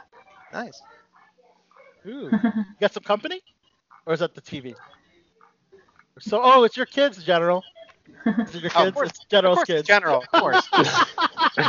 you guys could actually hear that. yes, you can hear everything in that haunted house, general. Oh man. So this is a fun uh, controversy topic, I guess, to talk about. So Hannah Brown from The Bachelorette apparently said the N word in an Instagram live video, but it was lyrics of a song. Yeah. So she was singing the lyrics to Rockstar by The Baby, and apparently a lot of people were all up in arms. Even Rachel Lindsay, who was the first black bachelorette, um, say that you can't give people a pass for this. You, you know, non-black people should not feel okay about saying the N-word. It's wrong, and you should feel disgusted when you say that word. So it was lyrics. It, I get. I mean, I saw the video. Obviously, when you post something, if you delete it, somebody's gonna screenshot it or record it. So you always have to be careful about what you say Exactly. when you live stream, especially. Exactly. But yeah, I, that was a that was a bad judgment call on Hannah. I mean, this is 2020. We all know it's not never right. Even if the lyrics of a song, it's just not right to say the word. You know, she should have known better. Um, she apologized, but again, I think she should apologize for having shitty taste in music. I think that should be the, the biggest apology. yes. I mean, that- some girl in The Bachelor like singing the lyrics to a, a real song. yeah, I mean- yeah. I mean, if, she, if she's it is. calling somebody that, you know, I think that's totally wrong. But like, I'm sure it was the A on the end, and like she was singing lyrics. Like, she was singing the lyrics, correct. yeah. But apparently, you don't get a pass if you're not black, supposedly. Mm, well, can't that's a that's considered um yeah forbidden. Um and other social media Twitter um, be outraged about something. That's shocking. yeah. This is another interesting related to social media controversy. Well, not really controversy. So elon musk tweeted that people should take the red pill. And then donald trump's daughter ivanka trump retweeted and said taken. So that means um ivanka's also taking the red pill so, um, Lily Wachowski of The Matrix, as you know, she, formerly of the Wachowski brothers, um, transitioned to a, a woman, simply replied with, fuck both of you. Um, so, if you're a conservative and you quote The well, Matrix, the whole the whole red pill red pill thing. I mean, yeah, that's please, like please, that's your that's like that's like some kind of like incel men's rights bullshit, if I remember correctly. Okay, okay. Yeah, and um, yeah, it's uh, it's basically yeah. I can I can understand why Lily Wachowski said what what is it Wachowski or Wachowski? Uh, Wach- Wachowski? Yeah, Wachowski. Um, so apparently, in right, but for right wing um, parlance, taking the red pill has become slang for taking a conservative political view. Um, So it has nothing to do with the, the man's thing. Gotcha. No, it does. It does. Yeah, Like well, I don't think every I don't other- think if Ivanka said it, I don't think it's for the men's well, rights. it's a, every every every every other thing that I've seen written about taking the red pill is a bunch of well assholes on Reddit who Right. are always and it's always about like uh, like a bunch of incel bullshit. and so Yeah. it's uh, maybe they're trying to uh, maybe conservatives are trying to like broaden its reference more, but uh, I don't know. It's uh, I mean, is, is, is Elon Musk like um some kind of men's rights guy? maybe he is. I don't know. He just had a baby. He just had a baby. Yeah, with I'm- Grimes. I love Grimes. I cannot, for some reason, I can't picture them two together, but they're really a couple. I mean, they don't look like a couple when you look at them. Like he's very conservative, he's this brainy. You know, she's very edgy, tattoos. It's like someone you wouldn't see dating each other. You know, She's like a mythical creature. He's so lucky. Oh yeah, I He's see her now. Yeah. and the ba- the baby's name apparently is not using the English alphabet. It's like, it's like out there, Oh, crazy. it's not like Jennifer. no, it's not Jennifer or Michael or Jason or anything common. It's it's like I don't know. It's like uh, something crazy. I don't can't even pronounce it. Um, we do have a couple uh, people that we have to say goodbye to. People that have passed away. Big names in Hollywood entertainment include Fred Willard. oh, Um, Oh Yeah, beloved that's a comic and shame. actor. Yeah. yeah. This is Spinal Tap, Waiting for Guffman, Best in Show, Anchorman. Um, All the Christopher Guest stuff. Yeah, he he was in this um, really really hysterical show called uh, Review, which uh, was on Comedy Central a bunch of years ago. But that was the funniest thing I remembered seeing him in recently. yeah, certainly. Uh, rest in peace, um, Willard. Uh, Ken Osmond, known for his uh, role as Eddie Haskell on Leave It to Beaver, Oh, uh, yeah. passed away. Chachi. Chachi, I know you you watched Leave It to Beaver, yeah. I, I did as a kid. Yeah. You know, um, reruns. Okay. Yeah, that's certainly uh, He's sad. always like a I- smart ass. He'd kiss the ass of um, Beaver's mother. yeah, we were lucky enough to uh, interview Beaver on uh, Below the Belt show at that. Yeah. Uh, Yeah, Wally and Beaver. yeah, Wally and Beaver. Yeah, so that was kind of a icon. Jerry Mathers. Jerry Mathers. That's right. That's right, Jerry Yeah. Matt. A Scarface actor by the name of Geno Silva had passed away, oh. uh, known for playing the silent assassin who took down Tony Montana. That's a very pivotal scene in Yeah. um, Scarface. Had passed away. Um, John Mahon, a veteran, veteran, veteran character actor, um, who played law enforcement military types in L.A. Confidential and uh, One False Move, had passed away. Now this one's really sad because she was only 54. Lynn Shelton, she was a director of Glow, New Girl, Little Fires Everywhere. Oh, Yeah, do you know who Lynn Shelton is? yeah. Yeah, she uh, had a blood disorder, um, and she was actually um, she was in a relationship with Marc Maron. Marc Maron was uh, the star of Glow Chachi. He's the um, you know famed. Um, he was the pro- he plays the promoter on. Yeah, yeah. Glow. yeah. And Marc Maron's so nice. What a great guy. Yeah, I feel you- so have you- bad for him. You've, you've met him or worked Yeah. with him? Yeah, I've, I've met him. I met him at Just for Laughs, and he was just so cool and down to earth. Like we were all hanging cool. out, like just a cool Oh. guy. You got to feel bad for Marc. Yeah, it's gotta be hard. really funny on the show. Yeah. And also, due to blood um, illness or blood disorder, is Phyllis George, one of the first leading um, female sports broadcasters. Uh, she passed away at the age of 70. Mm. Um, now, these are sad. The following are really sad because they're very young people. Um, and, you know, obviously with life ahead of them. Yeah. If you're a fan of the Twilight film franchise, Gregory Tyree Boyce died at the age of 30. Um, apparently, him and his girlfriend were found dead in their Las Vegas condo. That's very disturbing. Obviously, they have to do an investigation. Um, it might be very similar to how Acton Hagen Mills passed away. He was in baskets. He died in a murder, murder suicide. Um, Oh, apparently, it was attempted. He actually shot his ex girlfriend, but she survived. She's in stable condition. Turned a gun on himself and shot himself and killed himself.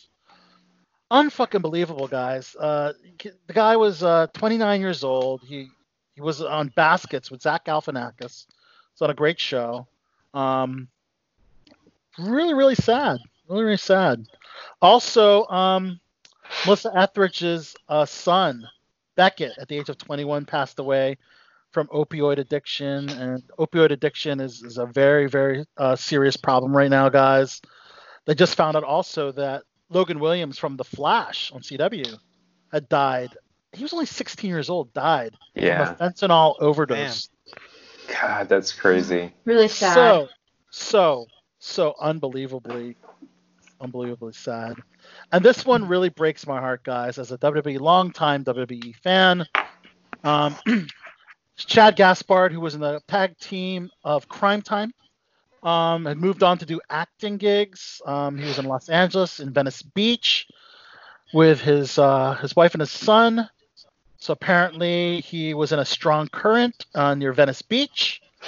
Um, and apparently, he told lifeguards to rescue his son first, his 10 year old son first. Oh my God. They saved his son's life. Wow. And and and Shad um, got caught in a second current, Oh and they man. had a long search for him for a couple days, guys, and they just found a body. Um, actually, yesterday. Actually, was it today or yesterday? Today, actually, just today, today. yeah, today, this morning, They just found a body and they confirmed it to be of Shad Gaspard, former WWE superstar, um, actor. Um, he apparently was also a TMZ correspondent as well. Um, so TMZ, you know, they, they took it to heart as well. The whole entire WWE universe is very, you know, has been taking it really tough as well. So, um, yeah, that was a, definitely a sad, uh, sad weeks for those that have passed on in the entertainment industry, Chach. So, rest in peace to everybody that we've mentioned. And Very uh, sad. yeah. And Chacha, you've been watching a documentary called Dark Side of the Ring. They just had their uh, season two finale, which pretty much talks about, as you know, WWE or, or wrestlers in general uh, have the tendency to have their lives taken away by either tragedy of sorts, um, heart attacks, um, steroid abuse. Um, we just mentioned Shad Gaspard, uh, that's accidental drowning. Um, they talked about Um, Owen Hart. self-inflicted. Yep, that's Chris Benoit. Owen Hart died in a stunt. The top of the ring fell to his death, released his freaking uh, you know, Harness. pulley, yeah, and died um, performing a stunt for the WWE. And they talked about that and the season um, two finale, right, of of Dark Side of the Ring, right? Yeah, I haven't seen that yet. But yeah, Owen Hart died in front of the whole um, audience, and they thought it was part of the act because he was always kind of like, you know, like klutzy or whatever in his character as as this like, you know, blue blazer superhero type of character with the mask. So they thought him falling was like part of the act, but they didn't know that he fell, and I, I guess he hit hit his head on the turnbuckle or whatever as he fell and like broke his neck. Yeah. So But they interviewed um, They interviewed Martha Hart, his wife, who apparently refuses to let him get inducted into the Hall of Fame because he feel she feels that they're responsible for his death, which they are. I mean, the company that you know invented that or developed that rig is, but uh, yeah. um, they also chose to continue the show after he died. Imagine that. One of your performers dies in the middle of the ring. You remove his body and you continue to wrestle with other wrestlers. Isn't It's a hard-? It's, it's I mean, it's call. a It's hard. It, I mean, they always say the show must go on no matter what, and like Yeah. it's it's it's hard, and I'm sure it's happened with um, sporting events before. Yeah, you know, Cirque du Soleil. I remember reading um, reading something about a Cirque du Soleil performer that he fell, but you know, they transported him or whatever. They just decided to continue the show. I mean, Owen Hart was a huge professional. I mean, he probably would have wanted it that way. I don't. I can't speak for him, but but it's a really good documentary. I mean, they go through the Benoit like murder suicide thing. Um, they go through Macho Man and Elizabeth, and like their off camera like you know relationship, and like you know a few murders that happened like in the 80s with different um, promotions, wrestlers that got murdered by like other wrestlers or other people. Mhm. It's real interesting. Like um, it's a cool documentary. Yeah, I'm gonna have to catch up, Chachi, because I know you just finished season one. I'm And trying to finish we're- um, The Last Dance with um, Michael Jordan and the Chicago Bulls. Yes, been how is excellent. that, man? Uh, I'm General, on the final episode it? now, a 10 part um, reality show. Yo! series. Oh, yeah, look yeah, that. Perfect timing, guys. Let's go ahead and introduce on Below the Belt Show. Hollywood legend, actor extraordinaire whose career has spanned decades. And we're so happy to have him on Below the Belt Show. Guys, the one and the only Eric Roberts. Eric, it's so good to have you on BTB. Mr. Eric Roberts. And if we could introduce, I think you might know someone in the room, but I'm Al Soto. We have Chachi McFly. We have Mike the General Zod, right? And um, we have an actress who actually appeared in your film Eddie. Do you remember the one and only Lauren, Eric? Hi, Lauren. Hey, Eric. Good to see you. So good We to want- see you. We wanted this to be a surprise for you, Eric. Thank you. It's sweet. Lauren, did you guys work together? I know you're in the same project, but did you guys work directly together? Um, well, I was there when he was filming. I didn't work in any scenes with Eric, but I, I was there when he was filming, and I went to uh, his son's show, which was amazing. His son's an amazing singer. Isn't Uh, he fabulous? I said, isn't he fabulous? I'm yeah, sorry, yeah, yeah. He's great. He's he's really really great, and I got to to go to his his son's show. Who is he still in New York or? He, he's in Nashville right now. Oh yeah, yeah. He was all he was awesome. So that was Oh, that was fun. That is amazing. Tell us about Eddie. I guess that we brought it up. Let's talk a little bit about that film. Eric was uh, amazing to it. He uh, flew in and, and shot a whole lot of stuff in, in one day in, in New York, and he just he he brought so much to the to the role. He's, he played it, it's the the role was the the role of a director, and it's just it was like he rehearsed for months, but he just came there, did it, was was awesome. The chemistry was was amazing between him and the the lead actor. The the lead actor was trying to go out for a show and and Eric nicely tells him that he was right for it, but now you know he got a little bit too old. So it was a nice, it was a very nice, it was a lot of nice moments in there. My new press agent, ladies and gentlemen. Thank you. this is something we can we can hopefully see in 2020. yes, definitely, definitely. There's actually we're talking to distributors right now, so hopefully soon. Hopefully we'll be on the show again talking Awesome. about it. Very we do- exciting. We do have to talk about a film. We actually had Aaron Fisher and Ellen Toland on last week, and um, Eric is a part of this amazing film called Inside the Rain, which is a very similar to the film that he worked on with uh, Lauren. Uh, you're playing a film producer director, also uh, in Inside the Rain, which is great. Um, how, how did you like your experience on that film, Eric? Inside the Rain was just fun for me. It was just a fun little part. I had a day's work in it to help them out, and it was just a joy. Why I made the movie was the subject matter. I I I think it's important, and I think it's not discussed enough, and I think. Uh, there are one, two, three, four, five of us here talking. Probably two of us at least are on some kind of psychotropic drug, like a Prozac kind of a thing. I'm not what I used to be. So, so uh, it's an important issue to talk about and understand, and to uh, to share with each other. And just and just the fact that it's so prevalent in our society that uh, we need to understand what and who we're talking to. Yes, absolutely. A very, very sensitive sub- subject dealing with mental illness. And um, so, so you could actually relate to this somehow, Eric. I mean, this is something that, you know, or, or things that you've battled in your past. I spent close to six years off and on on psychotropic drugs like huge part, that kind of thing, and uh, had a bad effect on me. It was like being trapped in a phone booth with a microphone. It was too loud. It was just very weird for me. It was not. It was not productive. So I gave it up after many mishaps with it. Uh, it it, uh, it made me behave badly. It made me behave peculiarly, and uh, and then I did my homework after the fact on them, and I realized during the Bush administration, all those drugs weren't weren't regulated. So God knows what I was taking, because uh, they were still experimenting too. So, uh, but um, but then I I you know I got through it. So I understand that world. So when this movie came up, oh, what a great thing! We uh, get to show the masses what this is. So is that is that the same kind of like decision making process you go through when you're choosing roles? Like, uh, do you do you find stuff that you can you know that kind of with something in the subject matter that resonates to you? it can go from uh, something that grown up to where's the location. It, it, there's there's like all kinds of reasons why I make movies now. Because also I'm not the star of all my movies anymore. I make hundreds of movies that I just appear. Yeah. I'm there for a day or four days or seven Right. days, but I'm not there for a week or a month or a year. You know, you know, with my involvement. And uh, and uh, yeah. Now, do you enjoy that more, just getting like a taste of different movies and being able to like be like different, like so many different characters in one year, than instead of instead of doing like just one movie for like half a year or whatever?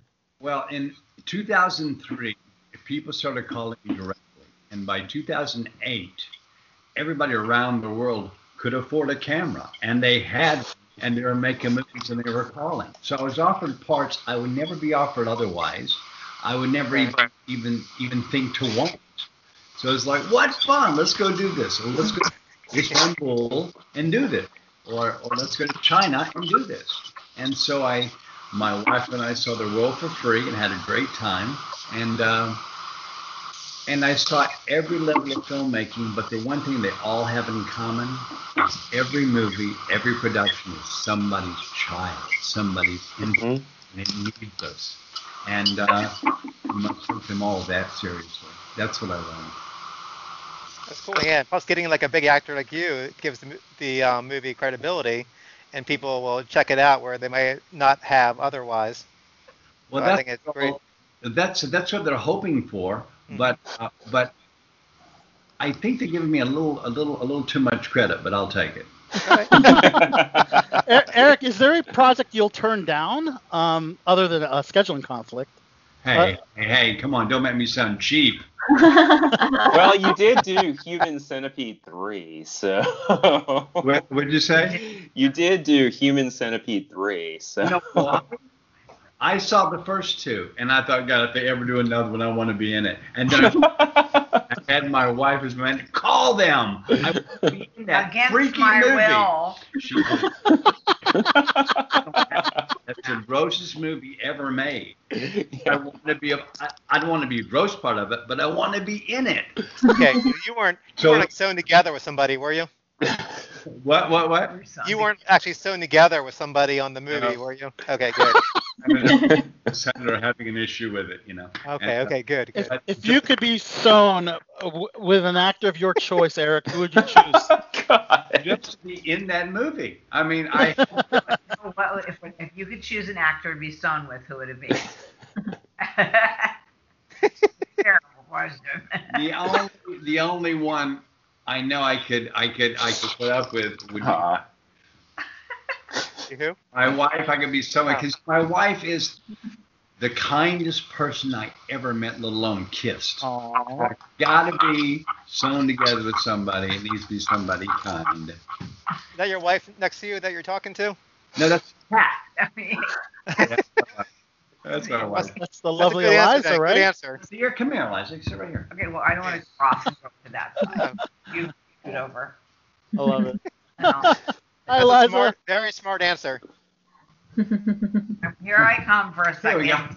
Hey, Weekend. Hi, Eliza. Hi. how's it going? Hello. Hey. Thanks, thanks for setting this up with Eric. This is great. Nice This to is meet you. fantastic. No. Yeah. You guys are so fun How are you guys doing in the quarantine? for the last few days, didn't we? Yeah, how, how's how's handling the quarantine for both of you? Quarantine. Well, you know, we're we're we're we're we're doing all kinds of stuff. We're trying to shop. That's hard. Uh, shopping is hard. You uh, you make orders and you get substitutes without asking for it. They just have to substitute. So you ask for egg whites and you get a dozen eggs. You know, stuff like that. You just you just learn how to make do. And uh, but it's it's it's a real dilemma. I mean, it's a real issue, and we all have to act like it, even even though we can't see it and we can't feel it. It is a war, and we have to win it because it has to mm-hmm. end. We can't let it, you know, ease on over time, over time, because we don't really deal with it now. We've got to deal with it. We gotta we gotta keep social distancing. Right. Oh, whatever. Something happened. But, but you know, it's just I thought that was us. Usually. When when do you think uh, Hollywood will reopen? bad Eric, luck. any predictions? Out for a, for a Friday night though, everybody's got to be grown up and just relax. And yeah, we're not making money. We're not eating what we want to eat. We're not going where where where, where we want to go. Hopefully, we're with somebody we like to kiss. But we don't have our choices. But we have to be grown ups. We have to end this. Yeah. Absolutely. Yeah, When do that's the issue. You're talking about like um all you know, the prevalence of psychotropic drugs because a situation like this, I mean, it takes a certain kind of personality like truly like, you know, if you're like really uh, an introvert, this is this is a great thing. Like uh but I imagine for you and a lot of people in your profession, you're extroverts. That's what you like to do. You like to be out and see people and do things. And so I can imagine how incredibly difficult and isolating it must be specifically for that reason. You know what's funny though? Um, as much as we spend time out, actually, we usually say when we go to an event or award show or an after party that we are gathered in Love a all those, by the way. with thousands of people who don't want to be there. Because That's true. Okay. social phobias in artists are pretty prevalent. He, Keaton was saying, he was saying, I'm just, except when I'm touring, I'm doing pretty much what I want to do all the time anyway, which is just like hole up at home and avoid everything and do it electronically. But there is a thing about that you don't have a choice. I mean, that that definitely there's it's a little claustrophobic. But we don't even believe in war at all. But we do believe in a war against the virus. It's not- That's where we draw our vegan line. That's right. Yeah, I experienced the vegan uh, cuisine to the Screen Actors Guild Award. I was just there in uh, January. Uh, well, you must have been elated that the award shows have been going vegan. Very. Yeah, it's cool. Yay. of course that's of course that's so different because like look who's cooking for you. So you can be like Yeah. you know the biggest meat and fish eater in the world, you still gonna think that food's delicious. When you're lucky, Uh. What's your favorite vegan recipe? I, either of you. Oh, I have a bunch, but let's hear about him. Uh, I don't really have any favorites. Yes, you do. Okay, I'll tell you what his favorite is. he likes whole wheat pizza covered in chopped tomatoes with vegan cheese and a bunch of broccoli and cauliflower thrown on top, and then he'll use some plant-based fake meat and put it on there so that he has you know the feeling of sausage or whatever, you know. the texture, yeah. Trying to keep Mhm. knocking over the computer. And you know, he lives on that. And think about it, it's a whole food. There's nothing bad in that. But he kind of he kind of lives on that. That's his favorite. Our recipe. housekeeper does a great thing for me. Uh, she she gets a huge amount of broccoli. She uh, she steams it and then chops it up, so it's all kind of chopped up. And she puts it in a big bag, and I have all week to eat on everything. He puts it on everything. Yeah. Somehow, What made what made you decide to go vegan? Both of you. The one of you influenced the other. I cannot tell a lie. I am not an honest vegan.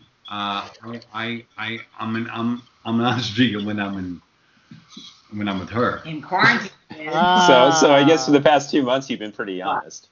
I'm not a real vegan. I mean, I, I have to be honest about that. I will, I will eat an occasional creature, and uh, But he didn't after he read after he read Skinny Bitch and Skinny Bastard, that those was books. rough. That was rough. Then that was he was done with that. Yeah. I I've been doing this since childhood. Yeah, she's always been. I mean, Ah, before there was the word vegan. Just you know, animals, they're our friends. I, I just don't want anything to suffer, except for the virus. And she's an old hippie, you know. Yeah. awesome. Eric, uh, we got to talk about the your recent work on um, Kidding. How did you enjoy your experience working with Jim Carrey? Right. He's a he's a he's a buddy of mine, and uh, and- Cool. and uh, and he called me and said, "Would I be doing this?" And I said, "Well, actually, he and I did a movie together. How long ago? The cable guy, maybe? A long time ago. He said, "We we we be in this movie with me, sure." And so so we had history of having already worked together. So he calls me again, Eric, come do this thing for me. Sure, dude. So I did, and uh, I would do anything for Jimmy Carrey. He's a cool cat. And we love Catherine Keener. That, look, that Yeah. kidding is intense. I mean, it's I love Eric, Eric, you probably rarely audition now. Is that true? I mean, No, people just off. Is it? Do you, what happened was we uh you know the old guys when I started when I was young are all dead now and all the guys who are my age and then are all really old. And so we have all these youngsters now running the show, right? And so and so when everything went to HD, we had a whole generation who had never seen an Eric Roberts movie. So they're like, hey, how about Eric Roberts for this? Great, will he read? And, and there's like, oh God, I ask him. And everybody's all all like nervous about it. Will you read? Will you read? Oh my God. Sure, I'll read. Reading's fun, and it also it also reminds you that you have to do homework. You have to go get ready to go be an actor. Right. And it's so much fun to be an actor, dude. It is so much fun. It is. He We did- gotta. forgetting though. He, he, that was that was an offer. It is it's very weird to kind of be in straddling both. You know, three or four or five whatever gold nominations and an Oscar nomination, and then you're self taping, and you know, or else going into a room. Pretty crazy. Well, think about think about there's all kinds of famous people that when I think about them, I don't really know their work. And especially if I'm if I'm Right. if I'm if I'm 30 years younger than I am now, I wouldn't know my work. I wouldn't know it. I just so yeah, you gotta read. It's the way it goes. Do you have Now, any I- tips tips for actors out there on how to get a career like yours? Because you're amazing. Well, uh, she taught me something. She she uh, when when she met me, she she she said, "You know, one thing we got to get straight if we're staying together. You say no too much. Got to quit. Can't say no to me about stuff, to to your life about stuff. You say no too much. Start saying yes." And then I and then I would say no to project. She said, "What? Well, why do you turn that down?" I said, "Because I don't want to do this, this, and this, and this. But how about this and this and this and that?" Well, yeah, okay. So say yes. So she started she she started reshaping my judgment patterns and my enjoyment for the word yes. And uh, and I just started having fun saying yes. And I started having fun making people happy. If you can believe that. Can I believe I said that? And uh, you know, yeah, it, wa- it, she um we we have a great, happy, productive, fun, busy, not anymore, life. Well, it's, it's full man. But for advice for actors, because I mean, most actors Oh yeah, would love would love to be in a position to say yes or no. Um, but you know, we do we do coaching. We have this um, this system called Working Actor because double entendre because the actual work and then it's also the business. It's just kind of a holistic education. But um, nowadays, you know, it's like just do it. Submit yourself through, you know, make a profile on Actors Access. Submit yourself through Actors Access and then pick up a camera and just do it, write it, do it, get friends- That's just gambling mm-hmm. thing, and that's just kind of being a victim. And you don't have to be a victim anymore. So it's just do it, market it as best you can. Don't worry about the results because that's all bullshit anyway. You know, are we allowed to say that on this show? Of can say course you are. You can say You whatever say the f you want. if you swear, swear away, please. Yes. So you know that would be that would be the advice, and and watch a bunch of stuff. You know, digest it all. You know. My advice is just say yes. She taught me to say yes. And I love it. And it seems like it's always also good to keep friendships, Eric, because you, you know, like you said, Jim Carrey just called you, say, hey, what are you doing? Can you do this gig? And um, Aaron Fisher actually told me that you guys uh, uh, met up for lunch or hung out outside of shooting Inside the Rain. So I think it's, I think that's really key. Sometimes is keep those relationships. Well, you know, it's it's also because you uh, not it it's not a direct analogy, but it is an analogy. When you're when you're making a movie, you're on the front lines of your life, and it's and it's all time and money, time and money, time and money, mood and no sleep. That's how you live. And then and then and then and then when you and you and so you uh, you uh, you uh, bond these friendships that are just just unbreakable because you held tight together and you never talked about it, you just did it. And you got through it. Hey, we got through it. Hey. And so you have something very unproductive in common and you love each other for it. And you always will. And and it's just a great thing to have. And that's what show business gives us. Are those relationships.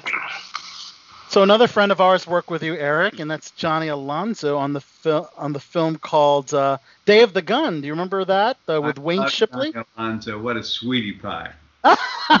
That's great. He says hello. Uh, his question is, how is it like wor- working with Wayne Shipley? As Wayne has also produced a lot of westerns since, um, you know, the Day of the Gun that you guys appeared in. And would you be a part of their uh, next sequel, Bill Tilghman uh, 2? I don't know. That was his question. So. Right, so we're, we're, Let me is- read it. Let me read it. Tell me. So you'd be working with Wayne again on the, his next western. Love Wayne. We so love Wayne. The likelihood is yes. Have him send it to me. I'll, I, I will read it right away. I love it. That's amazing. That is so cool. You're to thank for that. So also, I want to know what's the likelihood, Eric, of uh, working opposite of Julie on anything? You'll have to ask Julie. She's the boss. She's she's she's a bigger star, so it's her choice. So so. How about what's make- the likelihood of you working with Emma? What? What's the likelihood of you working with Emma? Once again, you'll have to ask Emma. She's the bigger star. Okay. That'll work. People, it would be a crowd pleaser, that's for sure, because people do ask a lot. And you ever did work with Julia on um on um. Not really Blood, work with her. Blood Red. I, I got her Screen Actors Guild card by uh, If you're in the same movie. putting her in a very bad movie playing my baby sister. Aw. That's such a great story. Yeah. It's a very bad movie. I do not recommend it. Yeah, I don't like it. Well, I'm on. I'm all all for this uh, family reunion on screen, a Yeah, scripted. three of them together. yes, that would be awesome. amazing. You you set it up. I'll show up. I'll write it. Because you know they always say how um, you know your on-screen dad or brother doesn't look like your on-screen mother, and they don't look very. You guys look related, so it actually will work. It helps. That's true. Do you guys all get together for like holidays, like Christmas, Thanksgiving? Well, we all have separate families, but uh, yeah, over the years, less and less. Yes, it happens. Families. Yeah, sure, But you all get along pretty well, though, right? sure. Why not? Awesome. Is everyone a vegan? No, they they do enjoy a lot of vegan. They have their time being being veganish. Well, my chef also cooks for for, for my sister, so uh, and and and for my daughter, and uh, uh, Oh, so, cool. So so we hear all about the menu. Aw. So what's your So favorite? Eric, What's your what's your favorite project um, that Julia has done, and what's your favorite project that Emma has done that you've enjoyed watching? I mean, projects. I will leave out other projects. I don't mean to you leave can out. have a favorite. No, no, I can't have favorites. No, no. No. You can't take Step to the Top by itself. It's not fair to the Well, I mean, projects. Pretty Woman was pretty exceptional. Pretty Woman was the That's best awesome. movie I've ever seen about just falling in love. It was the greatest movie. That's a classic. Not Oh since God, yeah. has there been a star made in a movie like that. Yeah. It still Do you- holds up. too. Do you like American Horror Story, Eric? I love American Horror Story. Are you kidding? Yeah. I, ask her. I love booger movies. I love booger shows, and I love my daughter in that show. Yes, we all, we all do too. great in there. She's so looking through your well, I mean, you've done hundreds of movies. I I, I couldn't even begin to. this is your um, IMDb, Eric. This is how yeah. thick your IMDb is. I printed it. Really? It's a I notebook. I printed. It's this thick. The. Oh My God. God. I printed your entire IMDb. Did you do a record Like- like- Like all like bullshit aside, and all all acting humble aside, all acting you know virtuous aside, all that aside, it's the greatest job on the planet, and I get to do it almost literally every single day, and it, it's I I feel so. I got away with something, guys. Amazing. I mean, I mean, not only TV and uh, movies, but also music videos. Working with Ja Rule, Mariah Carey, The Killers, The Killers, Killers, yeah. Rihanna, uh, Chris Cornell. I got Wow. a story Amazing. about that. Akon. I got a funny story Hang about that. So the uh, the killers call me. Well, will you do our video? No, I don't do videos. By the way. Uh, so then I like tell the kids. Well, I don't know. And I, told the killers no, they freak out. What's wrong with you? What have you done, you idiot? God, you're such a dope. Mom, talk to him. Oh my. Everybody. So, so I, so I call them back, killers. Uh, I, I know I took you down, but can I come back?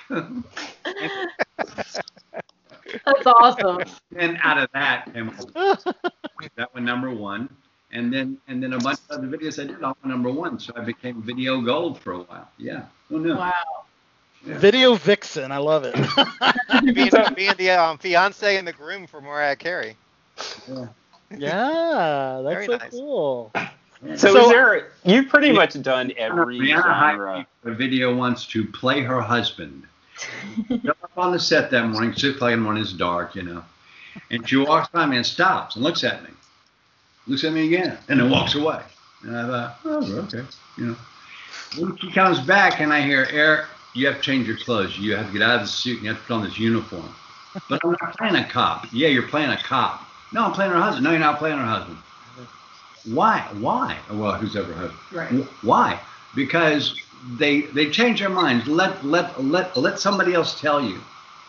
They go to my wife, and I say, wife, I think I got fired and rehired in a weird way. What happened? Let let let her tell you. So we're gonna kill the person that he was gonna play. And then I said, no, he's too fine to kill. Oh. There's gonna be part two, like there was the Mariah Carey one. They kept him alive. It was a dumb CHP officer instead, a real dildo. With a gun. So you're a part of the DC universe, uh, Eric, in the Dark Knight.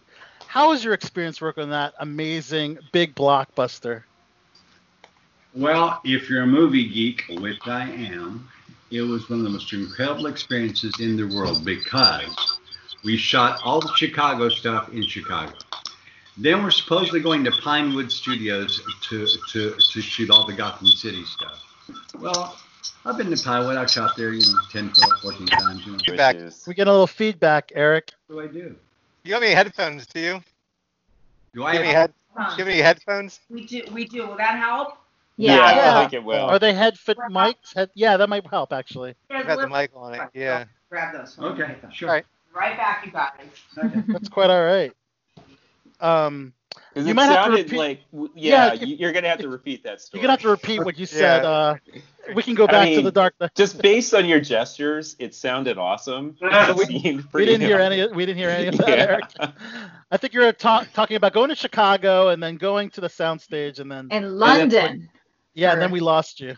I Yeah. talked about being a movie geek and where we shot um, Dark Knight. It was incredible. I'll let you tell the whole story again when we get the headset. Yeah, definitely, definitely. Yeah, absolutely. What was your favorite American Horror Story scene season? Well, let me get the um, headphones first.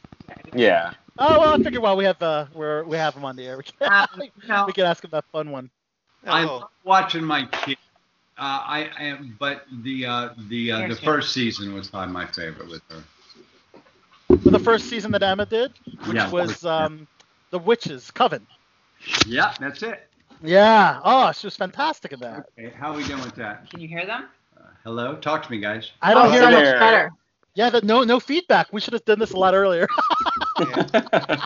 Okay, here's what I'm telling you. If you're a movie geek, which I am, Mhm. The Dark Knight was so cool because we shot all the Chicago stuff in Chicago. Then we're going to Pinewood Studios for all the Gotham City stuff. Okay, I've shot at Pinewood, you know, maybe a dozen times. It's it's it's no big whoop, but it's fun, you know. Okay, so we get there, but no, we're not going to Pinewood. It's undercover. We're going to the old Zeppelin hangar, which is 30 miles oh. north of London. It's been closed since 1920, but it's three stories tall, three football fields wide, and you walk in these big old doors, and suddenly there's Gotham City. And you're Wow. it is so cool, man.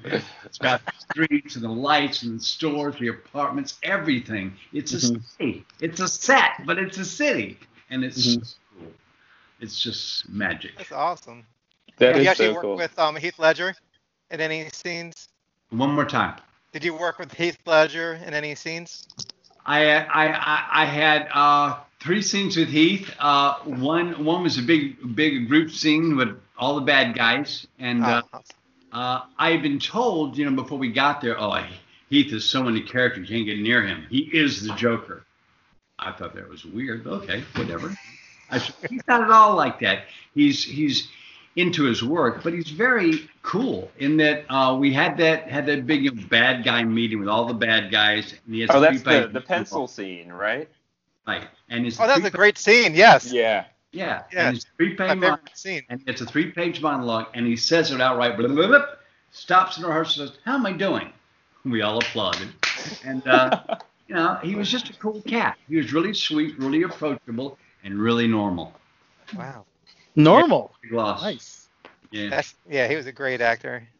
Well, you know what happened to him is, is the same thing that happened to who was who was the uh, the blonde babe and her son who both died uh, in Florida. Anna Nicole Smith and her Oh, jeez, yeah. Same thing happened to them. They were taking a psychotropic like a Prozac, and then a sleeping pill on top of that. Too much. Oh man. It was an honest accident. It wasn't drug abuse. It wasn't. It wasn't anything. It was just a mistake. That's a big loss. Ah, it's a huge thing. Wow, I didn't know that. That's I didn't know that could happen. That's good to know. And they don't. They don't warn you. Yeah. Yeah, they don't. Yeah. I learned What's all the- the negatives about psychotropics because I took them. Uh, They're horrible. They're just horrible. Uh, They almost ruined my life.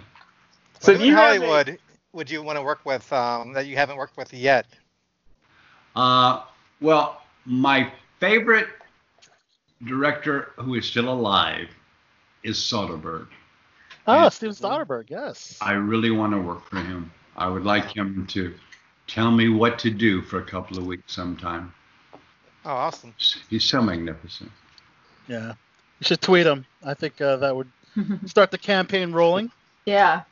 Yeah, but the the only thing I have going against me is every actor on the planet, you know, you know, you know, feels the same way I do about that. So there you have it. I can stand in line, buddies. How about Marty Scorsese? Marty Scott, uh, yeah, uh, well, of That'd course. be another. That'd be another one, huh?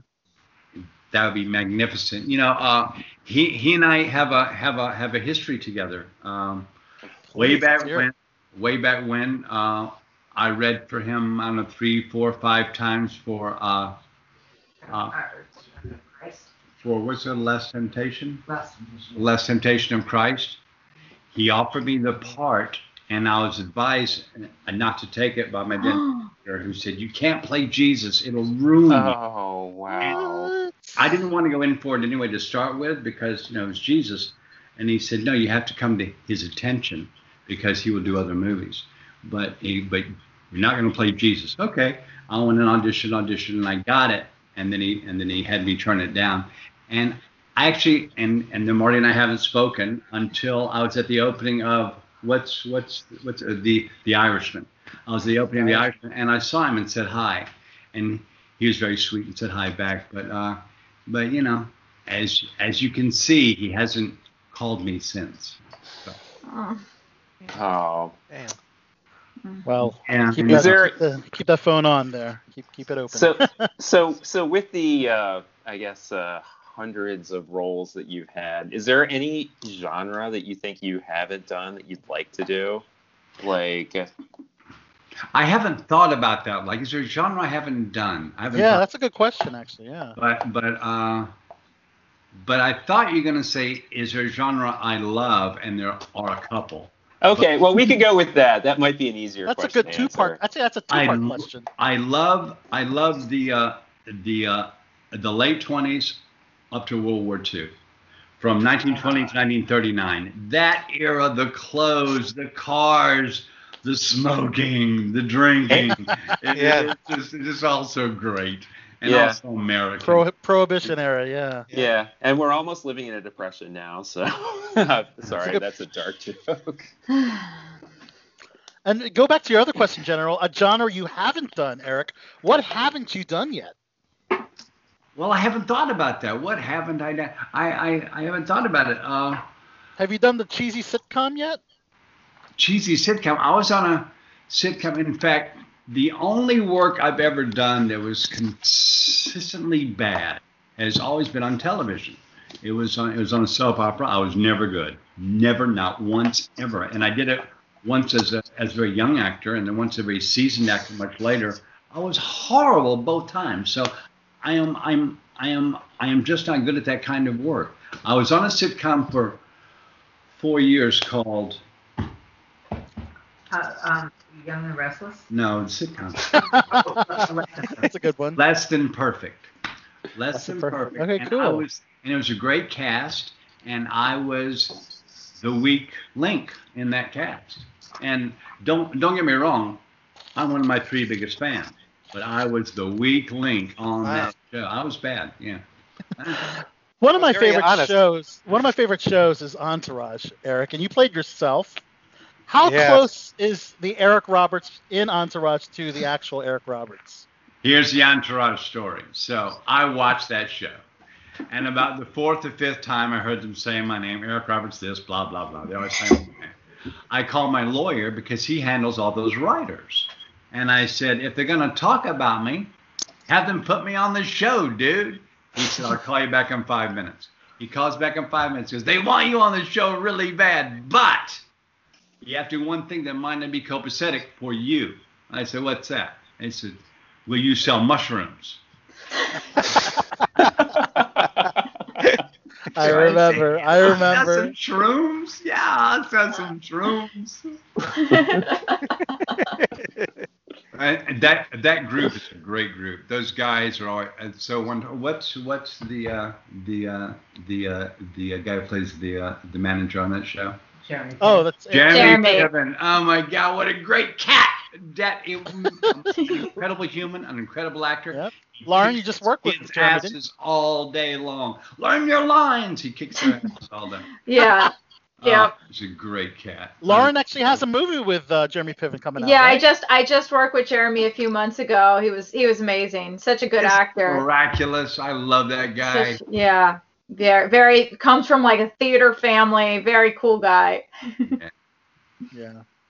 Love to see him make a comeback. Yeah, maybe we'll see another another movie with uh with Eric and, and Jeremy soon. That That'd would be be- cool. That would be awesome. Yeah, I'm gonna I'm gonna text him after. I'll be like, you guys got to do something together. Dude. yeah, I will. So um, so your daughter wants to become an actress when she was a kid. Were you for it, or were you kind of like hesitant for her to get into the business? It didn't. It didn't. It didn't phase me. It is what it is. That's that's what the kid wants. Go for it. Let's go. You know. that's all. You know. It's what the kid wants. You go. And everybody has all these things about. You know.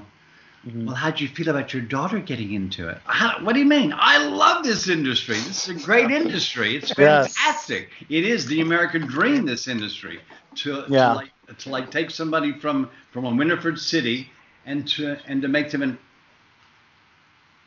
international famous person. It's the American dream. It is so cool. What can you possibly have against it?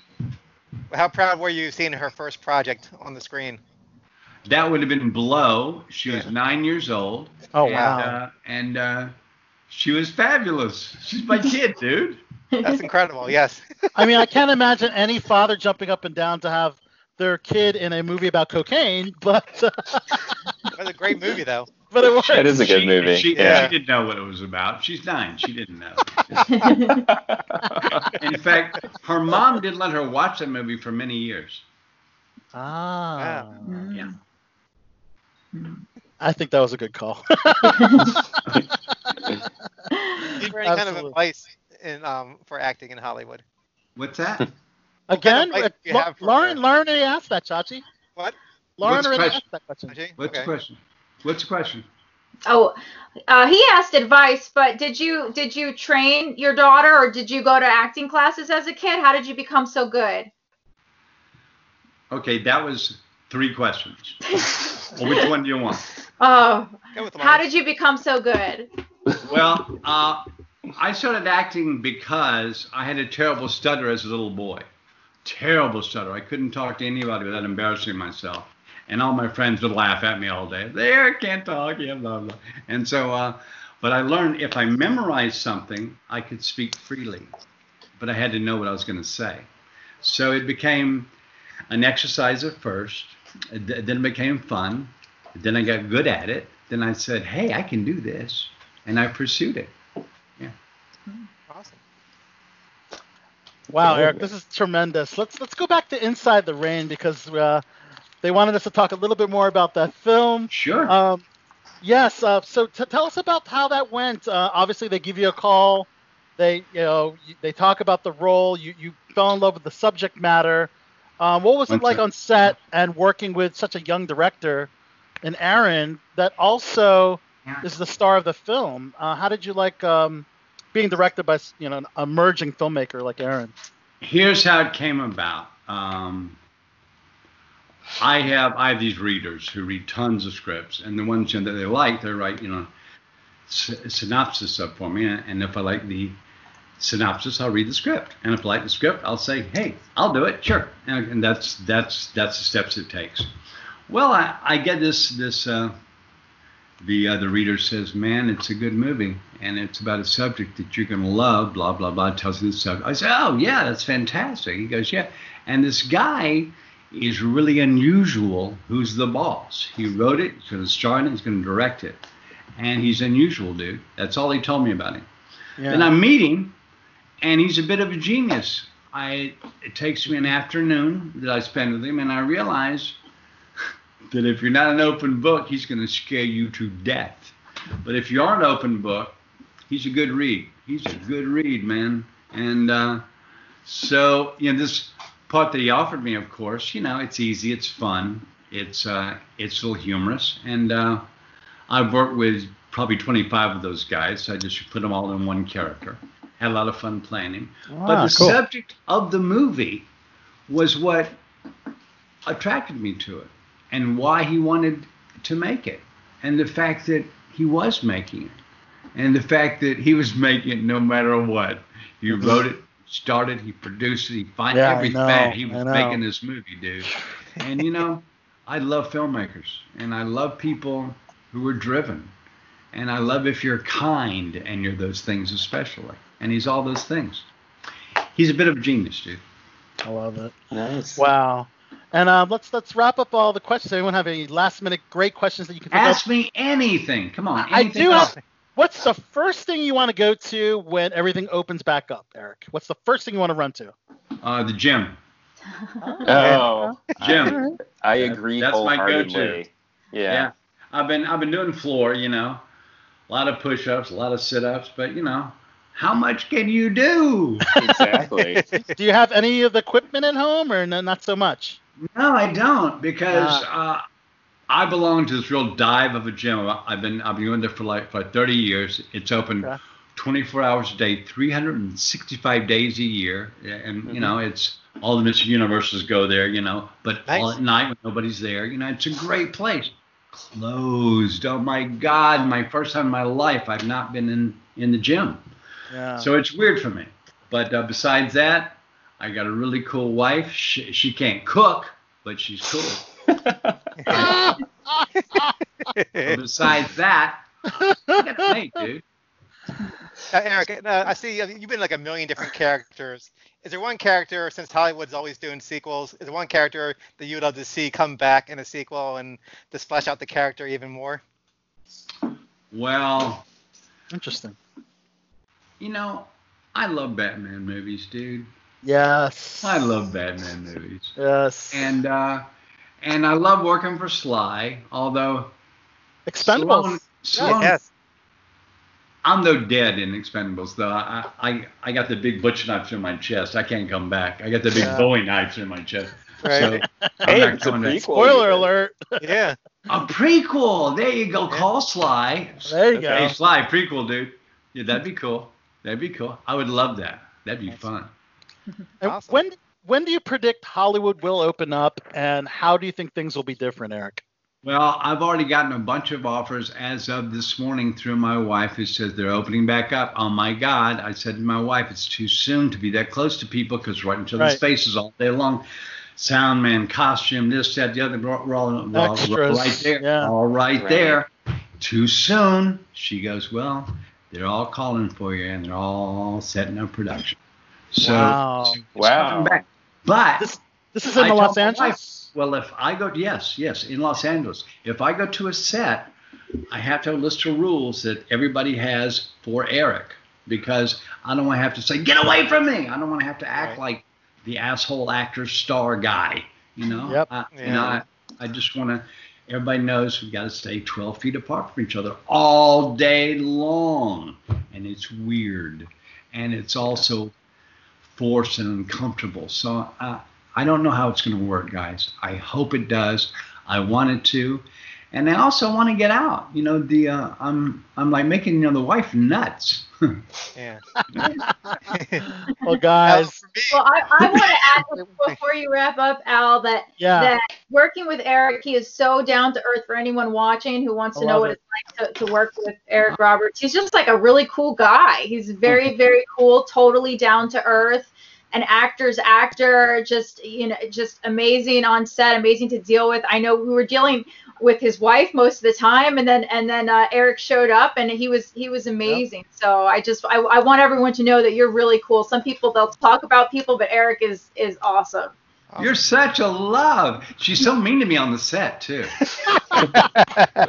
well, you said it, Lauren. Thank you, Johnny Dave. Alonso said it about Dave the Gun and working with Eric, and I certainly see it. You uh, Yeah, being on I Below can- the Belt show He's is a having big fun, deal isn't he? I haven't seen an actor have so much fun in his career. Like he just really enjoys it. He's Well, so- dude, look look what I do for a living. Look what I do. This is why we love what we do. Yeah. Yeah. Eric, this is tremendous. Before we let you go, if you could cut a promo for us, let us know who you are, uh, throw out some of your better known works, and then let us know you're on Below the Belt show. Throw out a catchphrase, a plug, whatever you want at the end. You're asking for way too much, but I'll try to give you what I can. I'm not good at this. So let's have like several takes, okay? Okay. Okay, this, this is called this show is called Below the Belt. You Yes. got it. Hi, I'm Eric Roberts. I'm kind of a star in uh, in movies like Expendables or Dark Knight, and I just did a great episode of Below the Belt. You're gonna love it. Tune in. If you don't, don't call me. That's perfect. I thought. Yes. That was Awesome. great. Ladies and gentlemen, the iconic, consummate actor, Thanks, guys. Eric Roberts, guys. Thank you so you much. Of course. Like, screw screw the Kevin Bacon game. Let's play the Eric Roberts game because he's been in more movies than Kevin Bacon. Kevin Half Bacon. an inch- so much half fun spot thick. dude. Thanks, guys. Mwah, mwah, mwah, mwah. Eric, Thank thank you so much. Thank you, Eric. Thank you. Bye, Liza. Bye, Liza. Bye. Bye, Thank guys. Get ready for feedback. Bye. Stay Bye. safe, okay? Stay Thank you. safe. Stay safe. See you on set. Bye. Bye. All right. So of course you can check out Amazon Prime for Inside the Rain, um, starring Eric Roberts as well. So um, It was great. Wow. Yeah. That was- did, that was did Lauren just did Lauren just drop off? I I guess think she Yeah. Lauren just left too. Okay. All right. If she calls back, she'll call back. But uh, we're done. That was a really great interview. I Yeah, really think- enjoyed that. Most of the interviews, I'm like, okay, fine. things come on, General. Let's not let's not bury everyone else. No. That was, but that was really fun. He was, he was really fun to talk to. I mean, it's great to Yeah. see somebody just having such a fun time in life and just enjoying Yeah. what they're doing. Absolutely, man. Appreciative. Like, I thought it was great. Yeah. I have like a, you know, even more respect um, for For Eric, Eric, after yeah. that video. Yeah. It was tremendous. Um, and I, I kind of wish we had the headset on, on Eric from the beginning, but uh, know. hopefully, hopefully, you know, that the. How did it sound to you, Chachi? It was good sometimes. Other times it was feedback, so it was kind of Well, like, yeah, there, there was a, there was a fair amount of time where it sounded like someone was like turning a crank or something like that. Yeah, You I agree. Get that sound. And I think we're so into the moment of having Eric on, we didn't want to like yeah, lose that. we didn't want to interrupt him because Yeah. he, yeah. Yeah. Man, I tell you, I don't really have that much left here. Uh, ra- wrap it up a couple more things on WWE, and then we'll uh, close out tonight's show. Um, so we already talked about Dark Side, side of the Ring.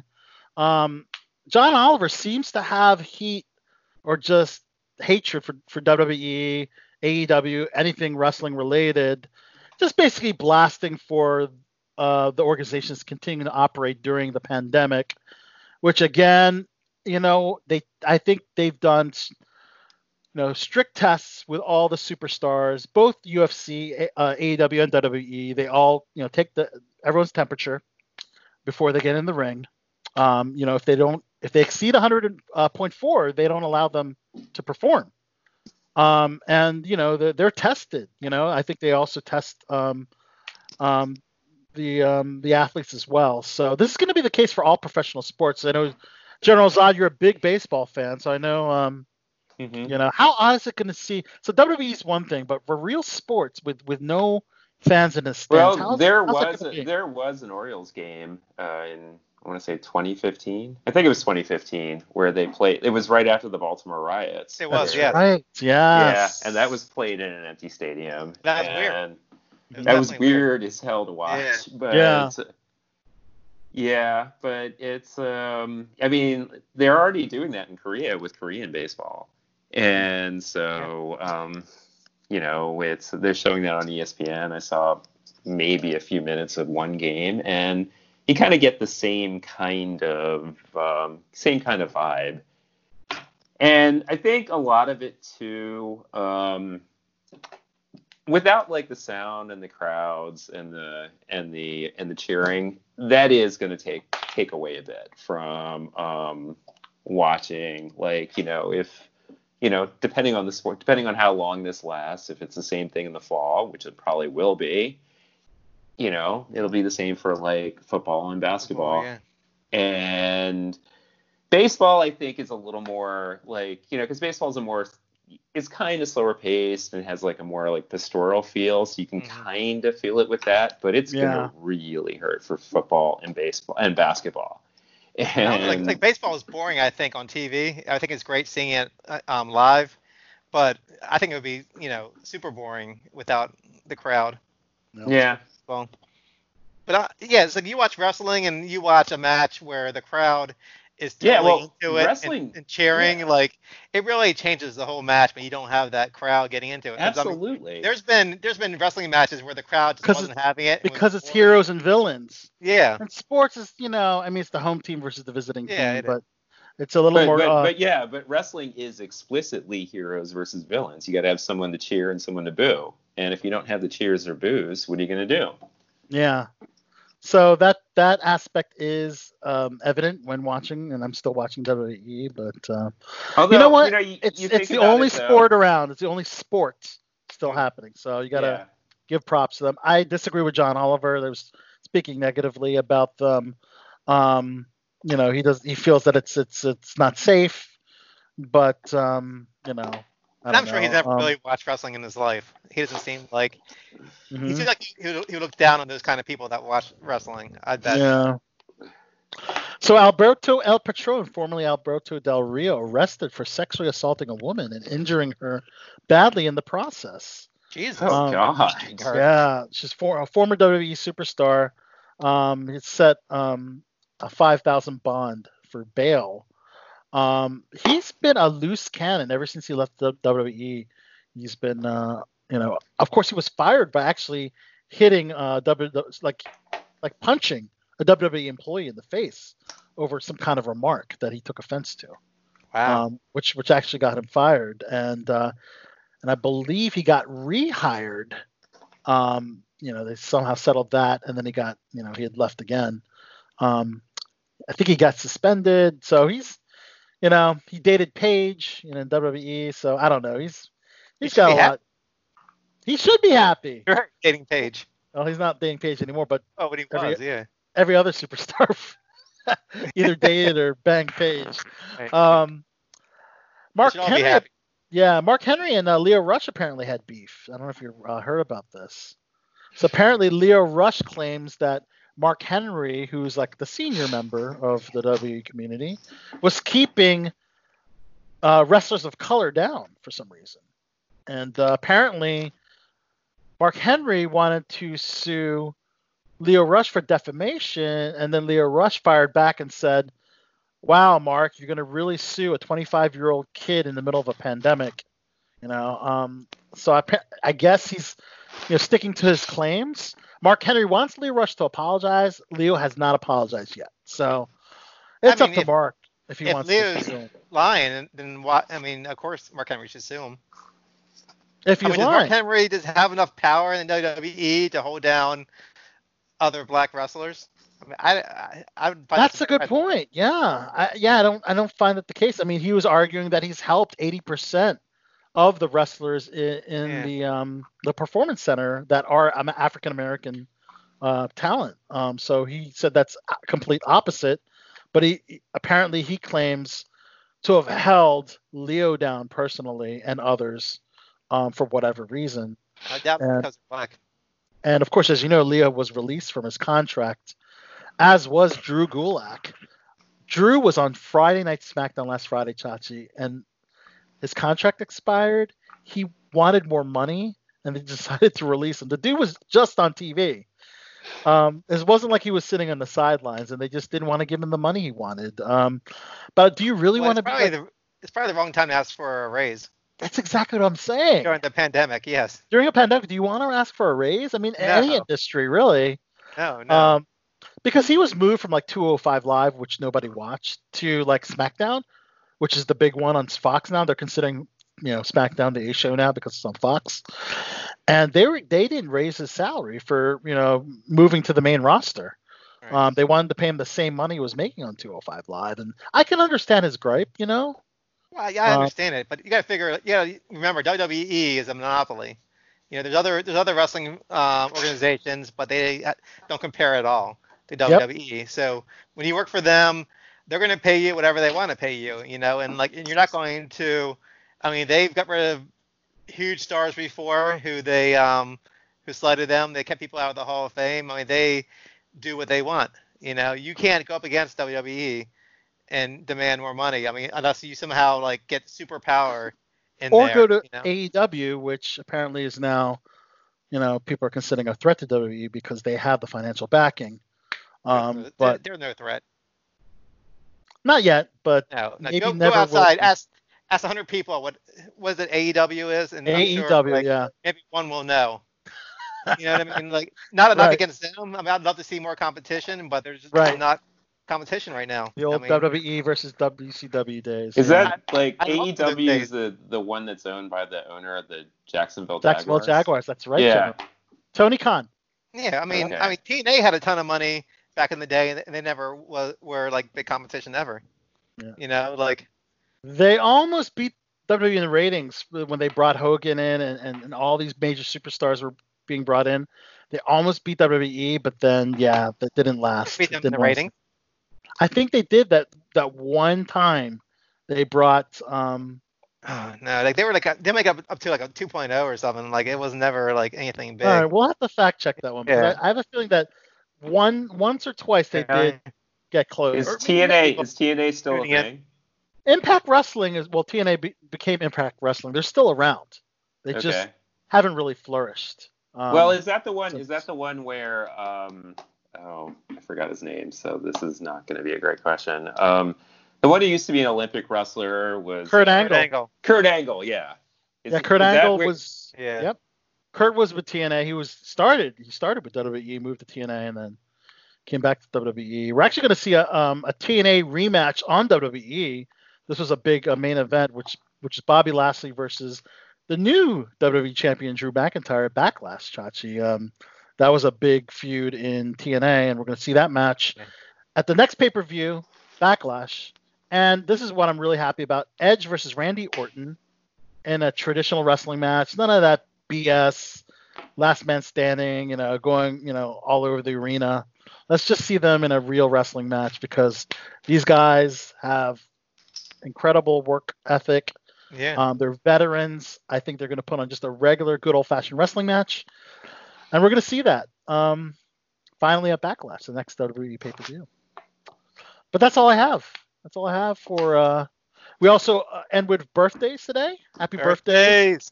Yeah, Good let's shorty. see. Happy birthday, Cher. She's 74 today. Wow. I just watched her Just last had weekend. in I watched her last weekend in the movie Mask.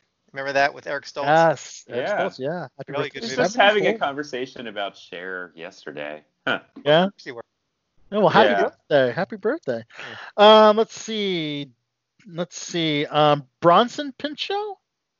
Oh, from Perfect Balky. Strangers. Balky, yeah. yes. 61. Hey, he was in uh he was in the Beverly Hills Cop movies. He was, too. yeah. Yeah. I hope Yeah, they bring him yeah. back for part four. Yes. John Billingsley from True Blood and Enterprise is 60. Uh, Tony Goldwyn from Scandal and Ghost. Patrick Swayze. Yeah. He's, he's, 60. uh, was he in Ghost? He was He the was- bad guy in Ghost. he was the bad guy. Yeah, the he financier. Was the, he was the scumbag. uh, Like he was Patrick Swayze's like scumbag friend. Turned out to be behind his murder. Oh yeah, yeah, yeah. That was a Yeah. great movie. That was a pivotal. Uh, Mindy Cohn from Facts of Life is 54. Wow. Which Um, one we see? We see Natalie? Natalie, I think, right? I think so. The chubby one. Mm-hmm. Yeah. Okay. Busta Rhymes is 48. Happy birthday, Busta. Busta. Busta. Met him right at now. the at the um, uh, Kennedy Center Honors. I heard you rushed and rushed and attacked. And last but not least. I was least, actually going way back to even pr- his pre-solo days when he was love- with Tribe. that's, a with that great, one. that's a great fucking song there, General. It is. And actor Matt Czuchry from The Good Wife and Gilmore Girls is 43. Guys, that's the end of everything going on in the world of entertainment. Guys, what a, what a fantastic show from top to bottom. This was a fun show. Let's uh, thank, of course, uh, coming in as guest co-host, the wonderful, the beautiful uh, social media influencer extraordinary Lauren Francesca, and also Hollywood legend and icon, veteran actor um, Eric Roberts, which is great for Below the Belt Show, the Quarantine Edition. Thank you so much, Eric, for being a part of the show. I Thanks guess so he, I guess he must Eliza? get used. He he must get used to in literally every interview he's in. Someone will ask about Julia. and, Yeah. and Emma, and Emma, Right. of course. and course. Emma, You have which to, of course but I we did too. But He actually said in an interview when I was looking at old interviews of Eric, most uh, common question I get asked is, um, you know, your relationship with Julia. Yeah. So that's some, you know, people always ask about that. But he answered that here on Below the Belt Show. He did. Yeah. So um, we'd like to thank um, the panel. We need Starting- his whole family on our show at some point. That would be amazing. we should have a Oh. Roberts reunion on the show. Yes. We got we got to thank Eliza Roberts, the wife of uh, Mhm. Eric. Yeah, she was really cool too. Yeah. And of course, um, the amazing panel that we have remaining on BTB, the king of the 80s, the demotivational speaker, Chachi McFly. Mike the General Zod, the one and only man with a calming presence. I'm Al celebrity. I'm trying So- new things. The man with the creaky door. and the man with the creaky Oh, I finally, I finally figured out how to pause and turn off the camera. Thank on. you. Thank you. Yeah. Do that for the future. He's learning. yeah, I it's know. like when it's like when a chimp has tools. I know, like slowly but surely. All right. I'm Al Celebrity Soto, and we're going to end tonight with Chachi's classic cut. Chachi, take it away. I have no idea. I did not pick a song this week. I thought you had a song ready. Well, you know what? I thought you were playing Bad Company last week. No. You All wanna right, throw well let's let's We can it- do um, Pretty Woman from um, Eric's Yeah. sister. Oh, Yeah, right? Roy Orbison's That's pretty more of good. That's more of a tribute to Julia, though. No, but he That's said he said that was, he said he loved that movie that she was in. That was like his favorite movie of hers. Yeah, that's kind of a stretch, though. I Think don't so? know. You still want to do that one? It's you pick one, Chachi's classic General. cut. Yeah, it's Oh, not- General? General Yeah. just going to pick the cut this week? What? Yeah, that good. Oh, you're gonna you're gonna make me pick it on the spot now for something. Something that's- obscure. Wow, on the fly. Well, we didn't play Bad Company. I know that you wanted to make a tribute to that you're deciding between Bad Company and Little Richard, and Little Richard won that week. Right. Well, I was going to do Bad Company, but then like the Hmm. The guy that sang the song Bad Company wasn't wasn't the singer that died. That singer Ah, Tired before Oh, then. okay. That's why I wasn't okay, too big on playing that song. gotcha. Okay, well that's in the General's hand. Is there any good tie-ins this week, General, that you could tie to the cut? I'm trying to think. I'm trying to think with Eric Roberts. Uh, looking through his filmography. Um, Yeah, let's do it. Let's do a tribute Actually, song to here we Eric go. Roberts. he he he won, He was nominated for an Oscar for Runaway Train. So play the Soul Asylum song. That's a good song. Oh Yeah. wow, All right. that is a classic cut, General. Yeah, that's uh that's going back. All right, That's a good so, that's uh, a good music video too. Yeah. So was that song featured in the movie? no, It it wasn't. it wasn't at all. Just the same title. It's the same yeah, title. well, yeah. the movie came out in like '85, and I'm pretty sure that Runaway, Runaway Train came out in like sometime in the early '90s. Uh, it was the early 90s. All right. Well, guys, here we are wrapping up Below the Belt show with the classic cut chosen by Mike the General Zod. And we'll see you guys next week, guys. This is Soul Asylum Runaway Train. 1993. Okay, well there you go. All right, guys. We'll see you next week for Below the Belt show, the quarantine edition. Till next time. Peace. Peace.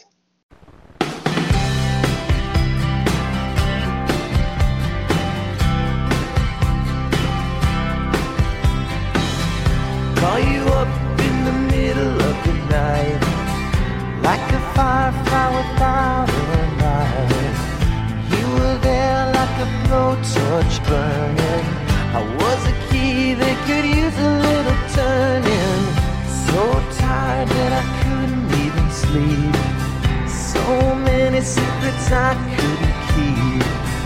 Promised myself I wouldn't weep. One more promise no